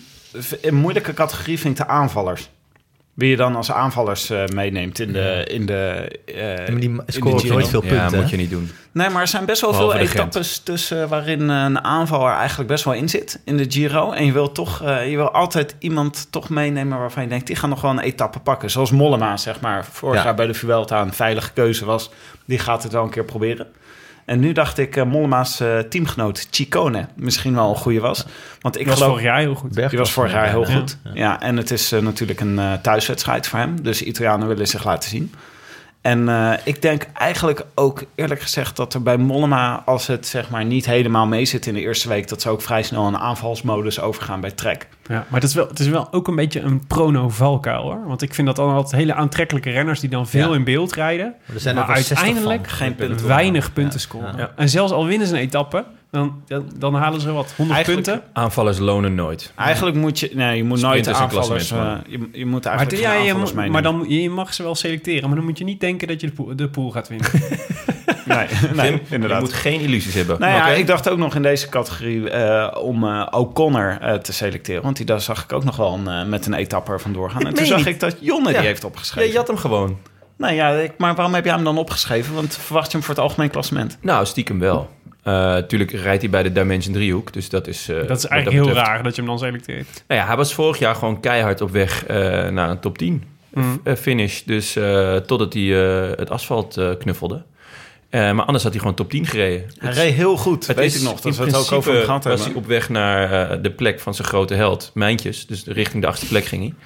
Ehm, en hij ziet er volgens mij uit... Het is gewoon de zoon van Mijntjes of, of de neef van Mijntjes. En eh Het is super toch een Australiër? Het is toch geen eh, Zuid-Afrikaan? Volgens mij is het Zuid- Zuid-Afrikaan, als ik me niet Ah. vergis. Ik dacht dan Maar Australië. het kan ook een Australië zijn. Ze rijden in ieder Maar geval voor dezelfde familie- ploeg. Eh, Familie van, in ieder geval van familie van meisjes. eh, zevende worders. Eh, en hij is maar een half miljoen. Kijk, ik, heb, ik kijk ook naar de prijs-kwaliteit verhouding. Ehm, ja, dus eh, hij is eh, het goedkoopst van het goedkoopst. Oké. Nou, hartstikke goed. Mijn, eh, mijn tweede, ik, ik dacht, eh, we moeten natuurlijk ook een beetje insider information delen. Dus ik heb, eh, ik heb onze vriend van de show, Sven Jonker, de, de voorlichter van, van Team Astana, ons geliefde blauw-gele blauw-gele clubpie. Hè? Heb ik gevraagd om in eerste instantie wie is nou eigenlijk jullie kopman? Nou, dat was helder. Miguel Angel Lopez. Die Toch. gaat, ja. En eh, nou, er was een beetje twijfel over of dat Jon Izagiro, die was natuurlijk heeft een goed, eh, goed eh, voorjaar gereden, heeft gezegd dat hij voor het klassement wilde gaan. Dus wat zou, wat zou kunnen dat hij hem zou gaan rijden. Stond ook hoog in het lijstje van Arjan Zoeg als potentiële, potentiële topper in het klassement. Eh, maar hij is wel echt eh superknecht. Dus Jon Izagiro moet je maar niet spelen. Maar Miguel Angel Lopez wel. En wat ik interessant vond was dat... de, eh, perschef, de perschef zegt dat Angel, Miguel Angel Lopez de absolute kopman is. Ja, dus dat is zeg maar... ja, en hij zegt... ja, nee, dan geloof ik het wel. De perschef van de Astana zegt inderdaad, dat is een goede bron. Maar Ja. ik denk dat als er, als er reden is voor frictie in de ploeg... dan gaat dat natuurlijk tussen Izagirre en Lopez. Eh, Dus, ja, eh, ja, maar de, dus ja. even voor, de, voor, het, voor het verhaal. Dus de, hij, de, waar het over gaat is dat hij... eh, dat hij Lopez reed natuurlijk vorig jaar ook al goed. Eh, hè, we hadden misschien sommige mensen wat meer van hem verwacht. Volgens mij werd hij toen ook getipt als Giro-winnaar. Nou, dat kon hij niet waarmaken. Maar goed, al met al gewoon een keurige Giro gereden. En eh, in zijn laatste twee grote rondes werd hij derde, die hij gereden heeft. En hij eh, heeft volgens Sven heel erg gewerkt als een tijdrit. Nou, dat lijkt me voor deze Giro wel een belangrijke. En ook wel eentje waar hij schade kan eh, gaan... in ieder geval de schade zou kunnen gaan beperken. En dan is het voor, de, voor al die bergen is natuurlijk wel een super interessante renner. Hè, dus in de categorie eh, Simon Yates, zeg maar, het is net zo'n springveer natuurlijk. Ja, wel in mijn ogen wel echt een, een categorie eronder. Maar Ja, maar ook nog jong, dus ook wat onvoorspelbaarder. En ik vind dat hij een keurige Giro heeft gereden, vind ik niet juist. Hij heeft een walgelijke Giro. Ja, hij reed de hele tijd... walgelijk gedragen. Hij het is gewoon een walgelijke Keurige renner. uitslag. Gewoon een walgelijk mens. Een keur- Hij wil een dus keurige uitslag heeft Hij hij kiest er gewoon voor om, om, om zijn derde plek en zijn junioren truitje te gaan verdedigen. terwijl hij gewoon voor de winst mee kan rijden. Dat was lafhartig. Dat was, dat, Lafhartig. Dat was toen met... eh, Slapkettingje was ja, dat was een- ja. Dat was met Carapat, toch? Vorig jaar. Ja, zeker. Ja, dat was, dat was not pretty. Daar heb je gelijk in. En toch moet je hem opnemen in je Giro Prono. Ik heb hem ook. Ja, ik ik, heb hem. denk, eh, Willem, ik denk dat dat goed is. Ook eh, gezien de ontwikkeling die hij heeft Maar je wil- doorgemaakt sindsdien. Ja, maar kijk, je kunt, als je de Prono wil winnen, moet je niet alleen maar op likability gaan. Dan moet je, dan moet je juist, je moet de zuigertjes hebben. Ik heb hem ook, maar Ja. het was wel walgelijk. Maar hij heeft toch ook je walgt van jezelf, maar je hebt hem wel. Ja, soms moet je ook een beetje van jezelf walgen. Ja, dat is Heeft waar. hij nou de ronde van Catalonië ook gewonnen? D- dit jaar? Eh, Hij heeft al een grote ronde gewonnen. Hij heeft een, Van, van, eh, een week, dat was... Nou, laten we dat even opzoeken. Ja, bezoek. Frank, dan mag jij je laatste naam noemen. Ja, ik twijfel een beetje. Ik dacht eh Chimolai Ja, Is- Catalonië, denk ik. Eh, is een aardig, is aardig snel. Is ook wel iemand die, die dan heb je toch een beetje ook een halve aanvaller Ja. erbij. Eh, eh, maar en, en een andere aanvaller waarvan ik die ik goed vind rijden, was onder andere in de Amsterdam Gold Race heel goed, is die Madouas. Ja, het is heel tot talent van FDG. Ja, ja, rijdt inderdaad wel in de ploeg waar De Maar uit sowieso de absolute kopman is. En natuurlijk zo'n beetje zo'n klimmer van de tweede rij. Dan wordt hij twaalfde in, de- zo'n koninginnenrit, wat dan super knap is, maar dat levert niks op. En Ja. wordt hij misschien dertien in het klassement, levert ook niks op. Nou, Chimola is nog wel een puntensprokkelaartje. Ja, Ja, dat ik- lijkt me nee. wel. Lijkt me ook wel. Ik ben heel eerlijk, Chimolai... Door dit soort wielerspellen kan je namelijk ook een hekel aan iemand krijgen. Eh, Jij hebt Chimolai te vaak ik opgesteld. heb, ik heb, Chimolai heeft me zo vaak teleurgesteld. Gewoon echt Ja. zo vaak. Maar Ja. denk je dan niet, als ik hem nu niet selecteer, gaat hij het teken wel doen? Ja, ja, ja, Hij is, wel, hij is wel in vorm. hij, is, hij is behoorlijk in vorm. Ja. Ja, hij heeft eh, twee ritwinsten in Oreo Ipas of zo, zoiets was het. Een 2.1 koers. Hmm. Jonne, jouw laatste naam? Eh, mijn laatste naam. Oh ja, O'Connor had ik al gehad. Eh, ja, Mollema. Het tijdperk. Be- Hij is al voorbij gekomen, maar ehm, ik heb eh, wederom naar prijs-kwaliteit verhouding gekeken. Hij is anderhalf miljoen. Ja. En dat is voor iemand waarvan ik denk dat hij top 8 kan rijden. En die ook best een leuke punch heeft. Ehm, ja, is, het, eh, is, is dat gewoon een heel goede prijs. Hij ehm, heeft tot nu toe dit seizoen laten zien dat zijn punch, dat het daarmee goed zit. was geloof ik twaalfde in Amsterdam Gold en zesde in de pijl. Ja. Eh, maar in het ronde werk is hij tot nu toe best wel matig. Dus het is een beetje afwachten inderdaad of hij niet in de eerste week of tweede week er doorheen gaat zakken al. Ja. Maar als hij gewoon zijn taaiheid heeft, dan zit het met die punch wel goed. En dan pakt hij ook nog wat extra puntjes voor je zo her en der. Wat een leuke tip, Jonne. Ja, ik, vind, ik vind. Mollema een half miljoen goedkoper dan Sivakov. Vind ik ook wel Ja, Ja, heftig. confronterend. Ja, vind ik ook. En, en een half miljoen goedkoper dan Formalo. Ja, dat, dat vind ik- Wat en, is dat en nou? een half miljoen goedkoper dan Maika. Ja, ik vond het, ik vind, het, eh, ik vond het een koopje. Daarom, Ja, dat eh, is het ook. daarom geef ik hem als tip. Heel goed. Tim, jouw laatste tip? Nou ja, ik, eh, we hadden het al even over shoppen bij de Skies. Maar ik hoop heel erg dat eh, Sosa nog meedoet. Oh ja. Eh, die is namelijk in de ronde van Colombia... reed hij gewoon met Egan Bernal ongeveer in hetzelfde tempo naar boven.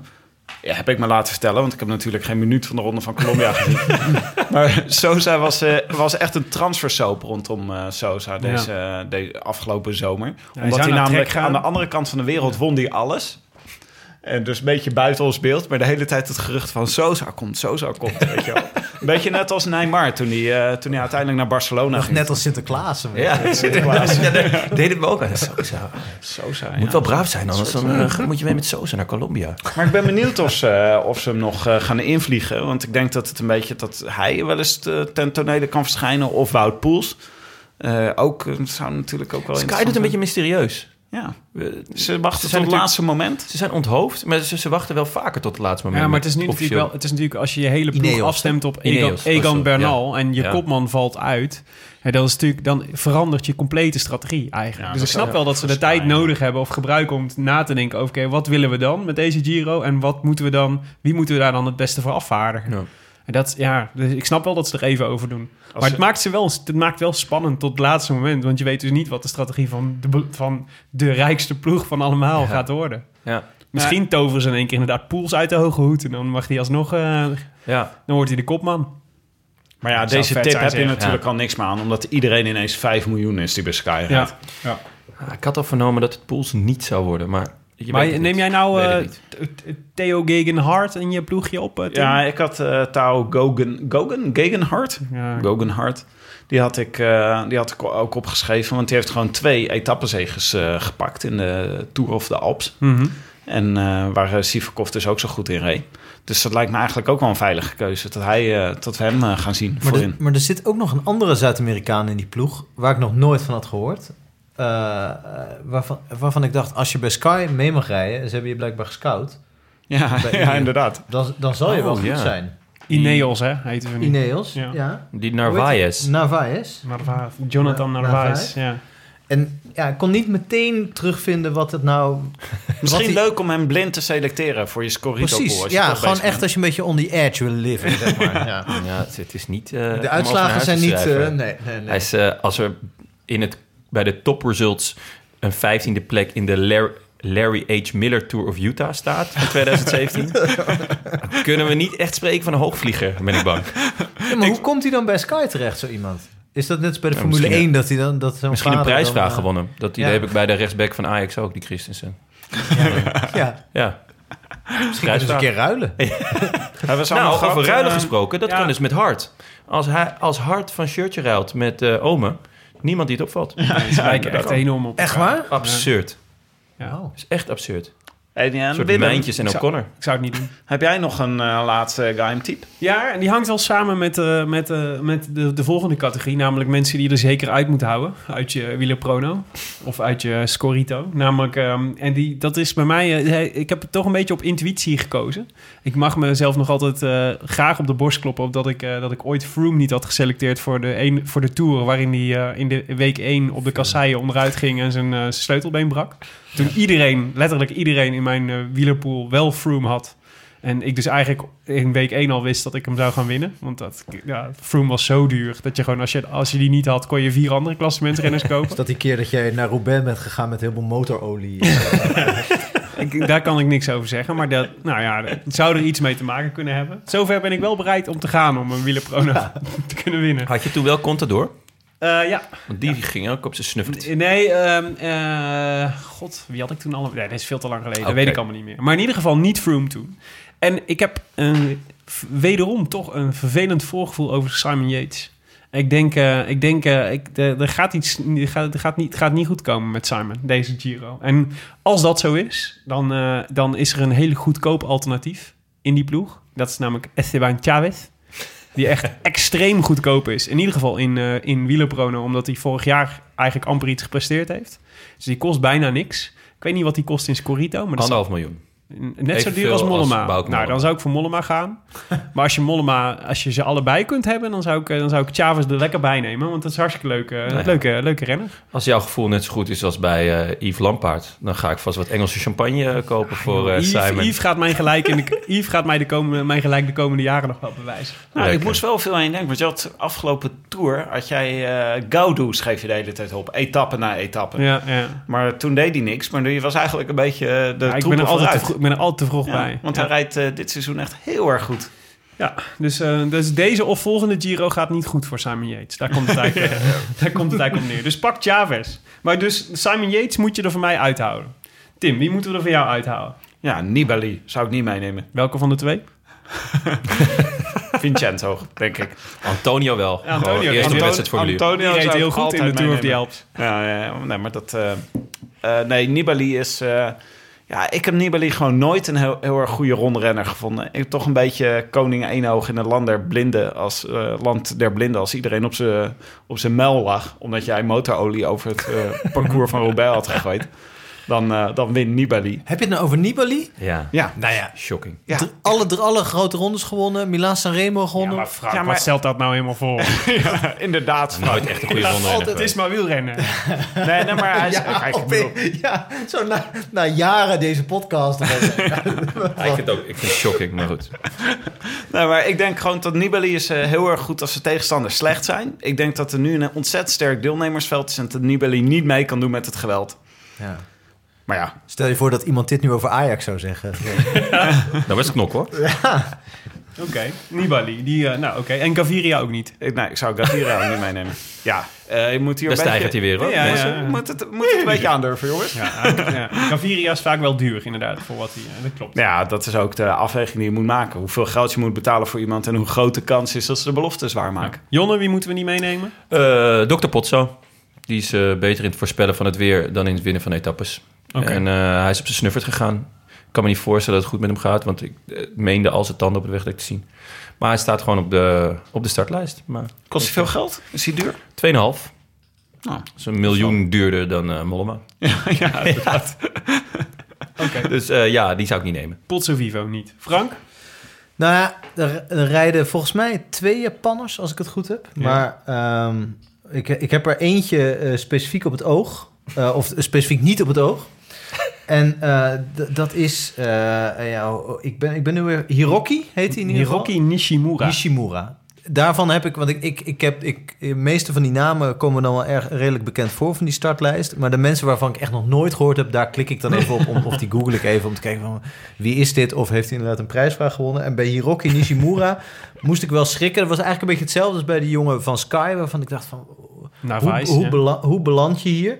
En dat heb ik bij Nishimura ook wel. Kijk, wel. klinkt als een Japanner die een prijsvraag heeft gewonnen. Ja, ja, precies. Ja. Ja, of dus gewoon iemand die dus ja, eh, ontzettend eh, goed kan bluffen. Dat, dat, kan je, dat heb je natuurlijk ook nog wel in het wielrennen. hè. Ik bedoel, niet alle ploegen hebben eh, eh, het wiskundige model van Zoer om, eh, om hun renners te selecteren. Er zijn natuurlijk ook gewoon af. Jij denkt dat er ook nog ploegen zonder internet zijn?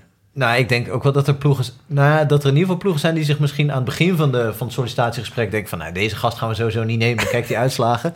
En dan, dan zo gedurende het gesprek, dan zeggen, ah ja, Ja, als je het zo stelt, ja, is een negende plaats in de Ronde van Ja. Thailand eigenlijk een hele, hele geweldige heeft deze jongen veel pech gehad. Wat heeft hij vaak in de verkeerde waaier gezeten. Dat- Als ik toen had meegedaan aan Parijs-Roubaix, had ik... Jij zegt het is gewoon een prima peer.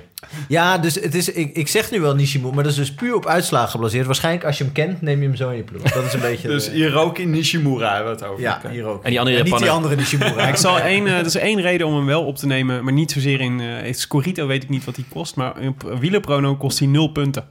Oh, dat vind ik zielig. Ja, de, en de enige Dus- andere dus hij renner... neemt wel een plekje in, in je team natuurlijk. Dus hij is niet Nee, helemaal... Ja, maar vaak heb je wel een plekje over. Want bij je kunt hem gratis wielerchrono- meenemen. De meeste andere eh, renners van nul punten zijn al drie jaar gestopt. Dus Ja. dat, dat is, dat Of- is toch wel...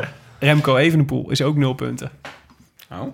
Die heeft namelijk nog geen seizoen gereden. Dus dan heb je per definitie nul punten. Oh, ja. Maar tot nu toe maakt hij die ook wel waar. Ja. Ik vind wel dat we veel reclame maken voor de concurrent. ja, dat is ook zo. Maar de wielerprono is fantastisch. Daar, kunnen we, daar, moet, daar heeft eh, Scorito al zijn inspiratie vandaan gehaald. Ja. Laten we daar Een knikje naar de meester. Ehm, maar goed, ja, nee, behalve die negende plaats in de Ronde van Thailand heeft Nishimura weinig gepresteerd. Nee, dus die zou ik, eh, als, hij, eh, als hij ook maar iets kost, zou ik hem zeker niet meenemen. Dat is wel helder. Nou, dan de hamvraag, jongens. Wie wint de Giro? Frank. Nou, kijk, alle pijlen en alle eh, vooruitzichten en alle logica wijzen of wijst op Roglic, volgens mij. Ik bedoel, die is met afstand eh, de beste renner tot nu toe. Misschien de beste rondrenner van het seizoen. Ongelooflijk. nou, het parcours is, als je zegt dat het voor Dumoulin geschikt is, is het misschien nog wel meer geschikt voor Roglic. Of in ieder geval net zoveel. Maar toch denk ik, en, hoop ik vooral, dat, omdat ik ook niet he- helemaal weg ben van hem als renner, eh, dat hij te vroeg piekt. Dus dat hij eh, een jeetje doet in de derde week. eh, dus dus ik, ik, ik, ik zeg toch Roglic, maar ik heb toch ook wel hele goede hoop dat het hem niet wordt. Dat ik, nee, ja. Dus ja, ik, de, ik, ik, eh, mijn voorspelling is dat Roglic gaat winnen, maar eh, nee. Ik weet, nee, jezus, Het is ik een kom er beetje, niet meer het is uit. een beetje zwabberen dit. Ja, dit is heel erg zwabberen, Hij gaat ja. wel Ja. winnen, maar hopelijk toch niet, bedoel je, toch? Ja, zoiets. Ja, of hij gaat niet winnen, maar ik denk eigenlijk van wel. ik heb hem. Ik, het ja, advies. ja. Tim. Hier kunnen we wat mee. Nou, ik denk toch Vincenzo Nibali. Uiteindelijk is dat echt een succes. Ja, ik denk toch... Als, Ja, het moet een keer, Maar het moet is een keer echt- goed gaan. Hij is echt al vaak goed geweest in grote rondes.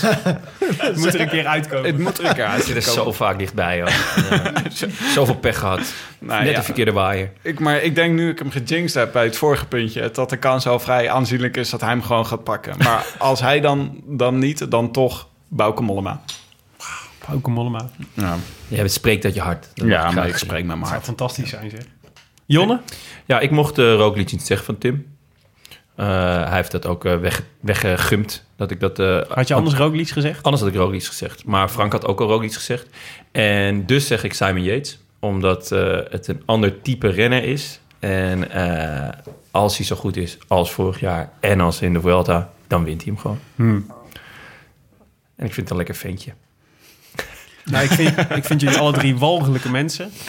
Want Tom Dumoulin gaat gewoon de Giro in. En dat niet, dat, dat, daar, daar geen getuigenis over afleggen is ook een vorm van lafheid.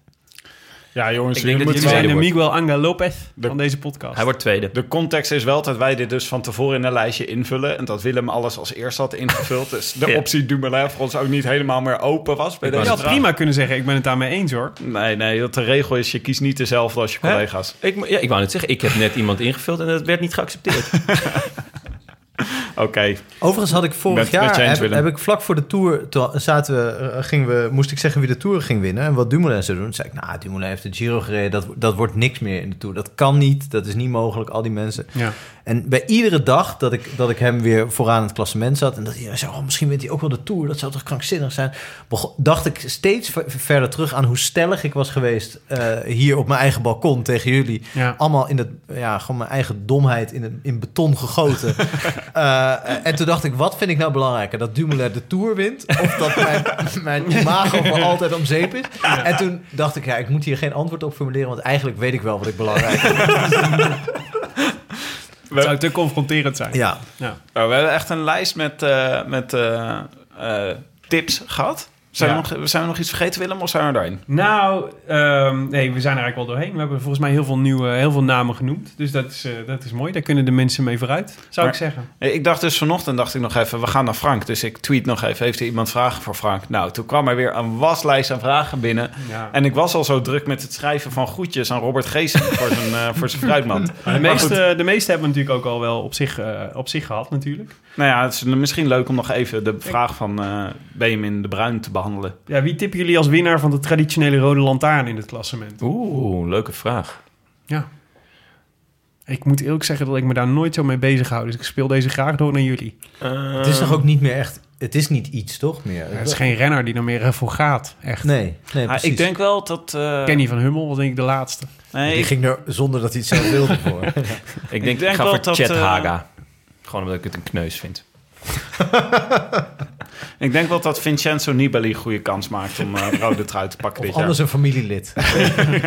De familie Nibali. Maar serieus, de broertje van Nibali, ik dacht dus jarenlang, dat is dus een jongen die een contract heeft gekregen omdat zijn broer zo goed is. En die, zijn broer vindt hem zo leuk dat hij ook wil. Nou, hè, laat, laat Antonio ook lekker fietsen. Geef hem ook zo'n pakje en een fiets. en, eh, en laat hem af en toe eh, makkelijke races meerijden. Maar hij is echt zichzelf aan het ontwikkelen. Antonio Nibali wordt een eh, force to be reckoned with. Maar is dit, hoe, is dit hoe het is gelopen? Want misschien was het wel in eerste instantie zo zoals jij het omschrijft. Maar heeft hij nu al zoveel meters gemaakt dat hij steeds beter begint te worden? Ja. Ik zie nog geen eh, indrukwekkende uitslagen in de Larry H. Nee, maar je had, maar- hem, je had hem eens moeten, moeten zien heersen in de Tour of the Alps, man. Dus dat hij, eh, reed, hij, eh, reed hij echt geweldig voor, eh, voor Vincenzo. Toen hij 31ste werd? Nee, maar hij reed als knecht. Hij, en hij doet, niet, hij doet precies niet wat jij eh, Sam Omen verwijt. Namelijk niet voor zijn eigen klassement, gewoon alles voor Vincenzo. Oké. Doe mijn werk en daarna zak ik uit. Nou, dat Maar is ja, knap. Dan nog eindigt hij achter Ik accepteer Quintana, vanaf nu geen tweede. negatieve commentaren meer over Antonio Nibali. Alle ballen op Juraj Sagan. Yves Verbrugge. Ja. Maar heb jij een rode lantaarn? Naam? Nee, geen idee. Nee. Dat is altijd eh, toch de contraille van het peloton. Dat is wa- waarschijnlijk weer iemand die zijn sleutelbeen breekt in de eerste week en dan door blijft rijden.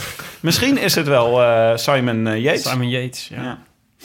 Jongens, jongens, jongens. Het niveau rent achteruit. Ja, goed. Het belangrijkste eh, is dus om je Scorito pool ook in te vullen. Jij ook, Frank. Ja, ik ga het doen. Het is koers.nl Giro. Het kost je wel 3,95. Onder pseudoniem ga ik het doen. Oh. welk, welk pseudoniem? Garçon? Leuk, leuk. Eh, nee, ja, ik ben dus al een paar keer zo afgegaan. Nee, ja, trouwens, dat mag iedereen. Bert Wagendorp. ja, als, Ben- ja, als Mart Smeets ga ik. Heel goed. Nee, dus voor, eh, het is koers.nl slash Giro. En eh, nogmaals, win. je maakt kans op een gesigneerd wielershirt van Mathieu van der Poel. En we hebben vast ook allerlei andere troostprijzen.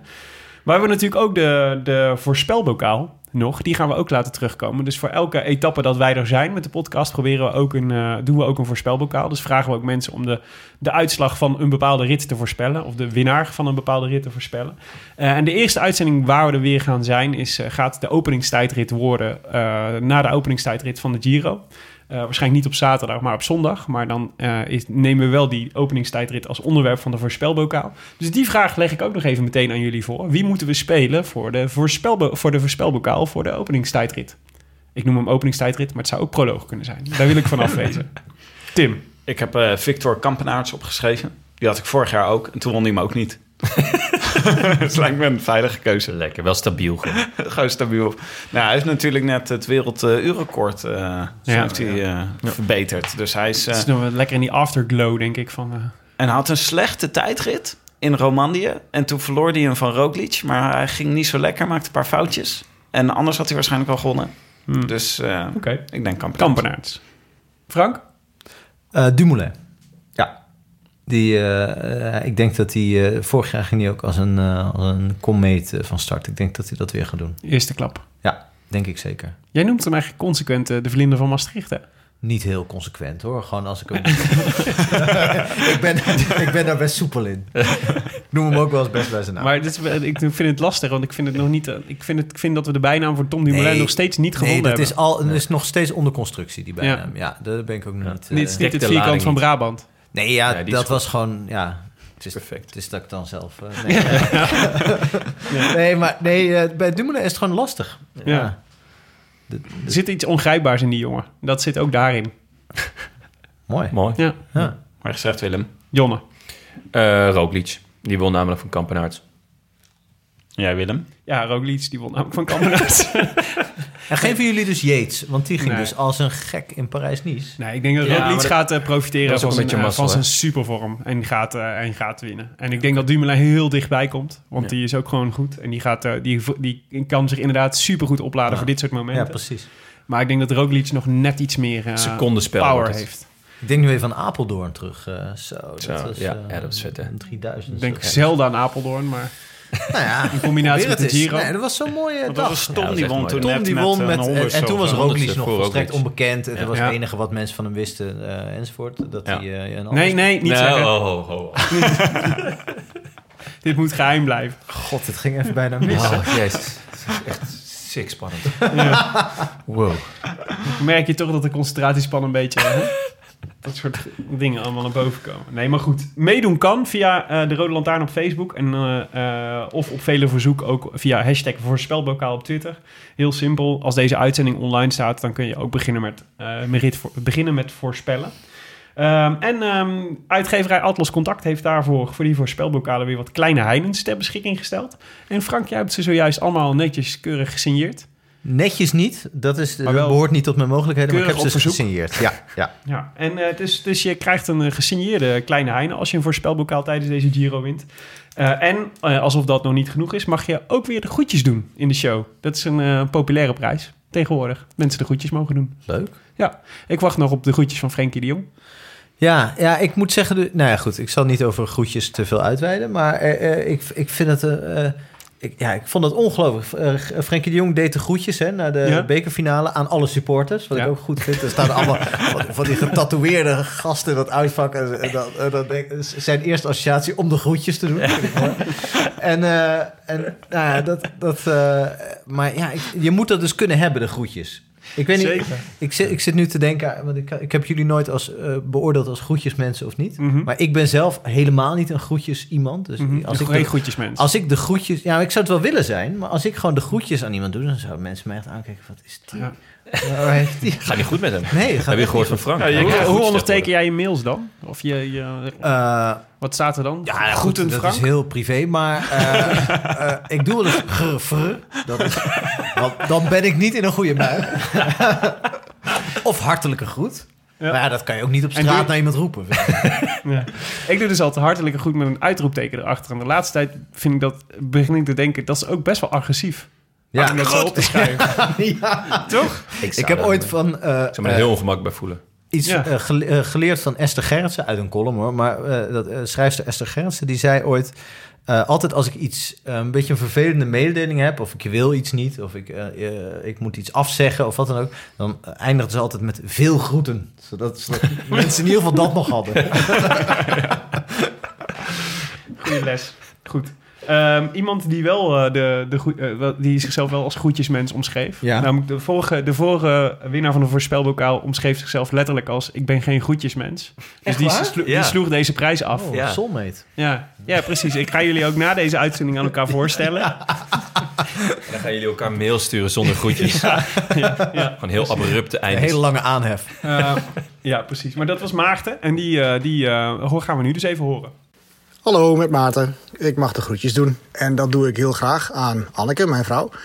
En aan Emma en Anna, mijn dochters. In de stille hoop dat zij hierna deze podcast gaan verkiezen boven Peppa Pig. Dus de groetjes. Peppa Pig is toch ook een van jouw favoriete programma's, Willem? Eh, ja.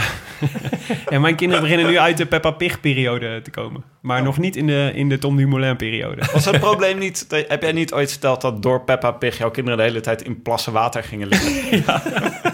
Sowieso. Ja, en het gevoel krijgen dat als ze heel hard lachen, dat ze dan om moeten vallen. Want dat, doet, dat doen alle varkens. ja, het is echt heel slecht voor de opvoeding. Ik ben dol op Peppa Pig. We zijn, eh, weten. we zijn aan het einde gekomen, of niet? Ja, zeker. Nou, dit, eh, dit was het. De grote Giro-voorbeschouwing. De Giro 2019 voorbeschouwing van de Rode Lantaarn. Gepresenteerd door uw favoriete bankzitters... Willem Dudok, Jonnes Riese en ikzelf, Tim de Gier... en onze speciale gast Frank Heijnen. Met grote dank aan onze nieuwe sponsors Corito en Canyon. De Rode Lantaarn wordt mede mogelijk gemaakt door Dag en Nacht Media... en het is Koers.nl, de wielerblog van Nederland en Vlaanderen... Wij danken hen voor de steun op vele fronten en in het bijzonder onze redactie Maarten Visser, Bastiaan Gaillard, Leon Geuyen en notaris Bas van Eyck, tevens gediplomeerd brandweerman te Maden. Zijn er nog nieuwtjes uit Maden? Was er nog brand? Eh, nee, nee, het was weer een uitermate rustige week. Behalve dan dat er één dingetje eh, was gebeurd... wat toch wel eh, de moeite van het benoemen waard was. Nou is namelijk een auto te water gegaan in een vijver in Drimmelen. Drimmelen is een dorp dat bij Maden hoort. Ehm, eh, maar die mensen, voordat de brandweer kon komen, waren ze er al uit. Maar een interessante... Wat, Wat is het? Oké, Maar goed. zegt, ja. zegt dat iets over de brand? Ja, Ja, ook goed. het tempo van de brandweer. nee, het is goed afgelopen. Dus er is een, een, een moeder, en een eh, moeder en haar vierjarige kind zaten in de auto. En die zijn er zelf uitgekomen met hulp van omstanders. Maar wat interessant was, en dat is misschien leuk voor jouw nieuwe boek. Hè, hè, degene die gebeld, de ambulancier die gebeld werd om eh, te komen, assistentie te komen verlenen, was dus de echtgenoot, de vader van het kind wat in de auto zat. Die werd, eh, die werd opgeroepen om naar zijn eigen huis te komen. Jeetje. Fascinerend, hè? What a story. In Drimmelen. In Drimmelen. Ja. Ja. dat is natuurlijk, daar zit je al snel met familiebanden. Ja, ja. dat is wel waar. Het is snel een kleine gemeenschap. Maar toch eigenlijk al met al weer een rustige week. Maar dan toch dit soort dingen Ja, door de krent Ook de een krent, ja. Dankjewel, Willem. Ook een krent. Een dit zo, Ook een krent. van dit verhaal. Ook Klein krentje in de pan. Goed. Dat eh, iets te lang heeft ingelegen misschien. Wil je reageren op deze uitzending? Dat kan natuurlijk. Via Twitter zijn we 24-7 te bereiken via @tongarçon, waarvan de eerste 0 een Is en de laatste O een 7. Eh Tim de Gier en Willem Dudok. En we hebben tegenwoordig ook een mailadres. Zo. Nou, dat hebben we geweten ook. Wow. Dat is misschien niet heel verstandig Als je geweest. ons mailt, dan krijgen we ons dus alle drie. eh, dan krijgen we alle drie jouw mailtje in onze mailbox. En dat hebben we geweten afgelopen week. Post at de Stuur ons vooral nog steeds veel klachten, liefdesbrieven, Hele mensen hele gekke dingen dan, of niet? Nee, we kregen echt ontzettend veel mail afgelopen Zo. week. Ja, en, eh, een, een voorbeeld. In de, in de laatste mm, eh, keer dat ik hem checkte... zat er een verzoek in om uit te zoeken... of dat een bepaalde renner uit de jaren 70 nazi-banden had. Stuur dat even door. hè, Maar die werd dat dus is naar mij doorgeschoven. Gregor, Gregor Brown. Gregor. Brown. Ja, deze gaan we even doorsturen naar Frank. Dat, dat is goed dat je het leuk, noemt. Qua naam zou ik, zou ik meteen zeggen. Ja, Ja, ja. Je zit wel in die Duitse hoek, hè?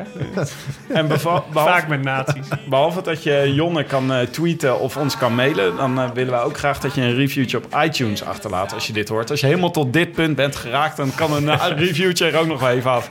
Zodat andere mensen de podcast ook kunnen vinden. Jonne, hebben wij nog een eh leuk Jazeker. recensietje? Van niemand anders eh, dan eh, geschreven door de Smurfin. Maar Smurfin D, dat vind ik heel raar. Vijf sterren, uitkijken naar de rectificaties.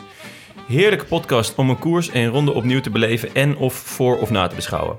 Hierdoor leer je ook weer andere renners, oftewel vrienden van de show kennen, inclusief vele bijnamen. Door regelmatig een uur te luisteren naar het stemgeluid van Tim, Willem en Jonne, zijn zij bijna bekenden van me geworden. De vaste rubrieken brengen altijd een glimlach op mijn gezicht. Van de beoordeling van de natjes door Dutch Dart Vader komt hij ooit ook een keer fysiek in de show. Nee. Dat hopen we wel. Tot mijn favoriete rubriek, de rectificaties. De wielerkennis van de gastheer is niet alleen vele maten groter dan mijn kennis. Er zijn blijkbaar luisteraars met nog meer wielerkennis. Geweldig om te horen hoe nauw betrokken, la- hoe nauw betrokken luisteraars bij de show zijn. Enige kri- kritiekpuntje, ze nemen live op in 020 West. Maar daar wer- merk je bij het luisteren meestal weinig van. Precies. Komt Frank, komt dat de Smurfin nu- gewoon in Rotterdam woont. Mooi toch? Ongelooflijk. Ik dacht dat hij gewoon nog eh, thuis, bij de grote Smurf nog... eh, Je kan het wel horen aan de accent. Vijf sterren? Frank, Vijf vond je het sterren. leuk? Ja, ik vond het heel leuk. Ik, de, de, de, de voorpret is nog wat verder aangewakkerd. Het was niet per se nodig, maar het is toch gebeurd. We hebben het vuur, vuurtje opgepookt. Ja, ja. En Toch leuk dat we er waren. Ja, ik voel me ook wel alsof ik, een, alsof ik de Gavia de Mortirolo achter de kiezer heb. Het was een verzoeking, maar we zijn er. ook een krent. Oké, dit was het dan. De voorbeschouwing op de Giro. Met erkend mooie schrijver en vriend van de show Frank Heijnen. De komende week mag je zelf gaan puzzelen op je ideale selectie voor de Scorito Pool op hetiskoers.nl slash Giro. En daarna is het drie weken lang genieten. Of zoals men in Italië zegt, genieten. A biento. Abient. Arrivederci. Dag. I wish I could be in the south of France. In the south of France. Sitting right next to you. En de groetjes.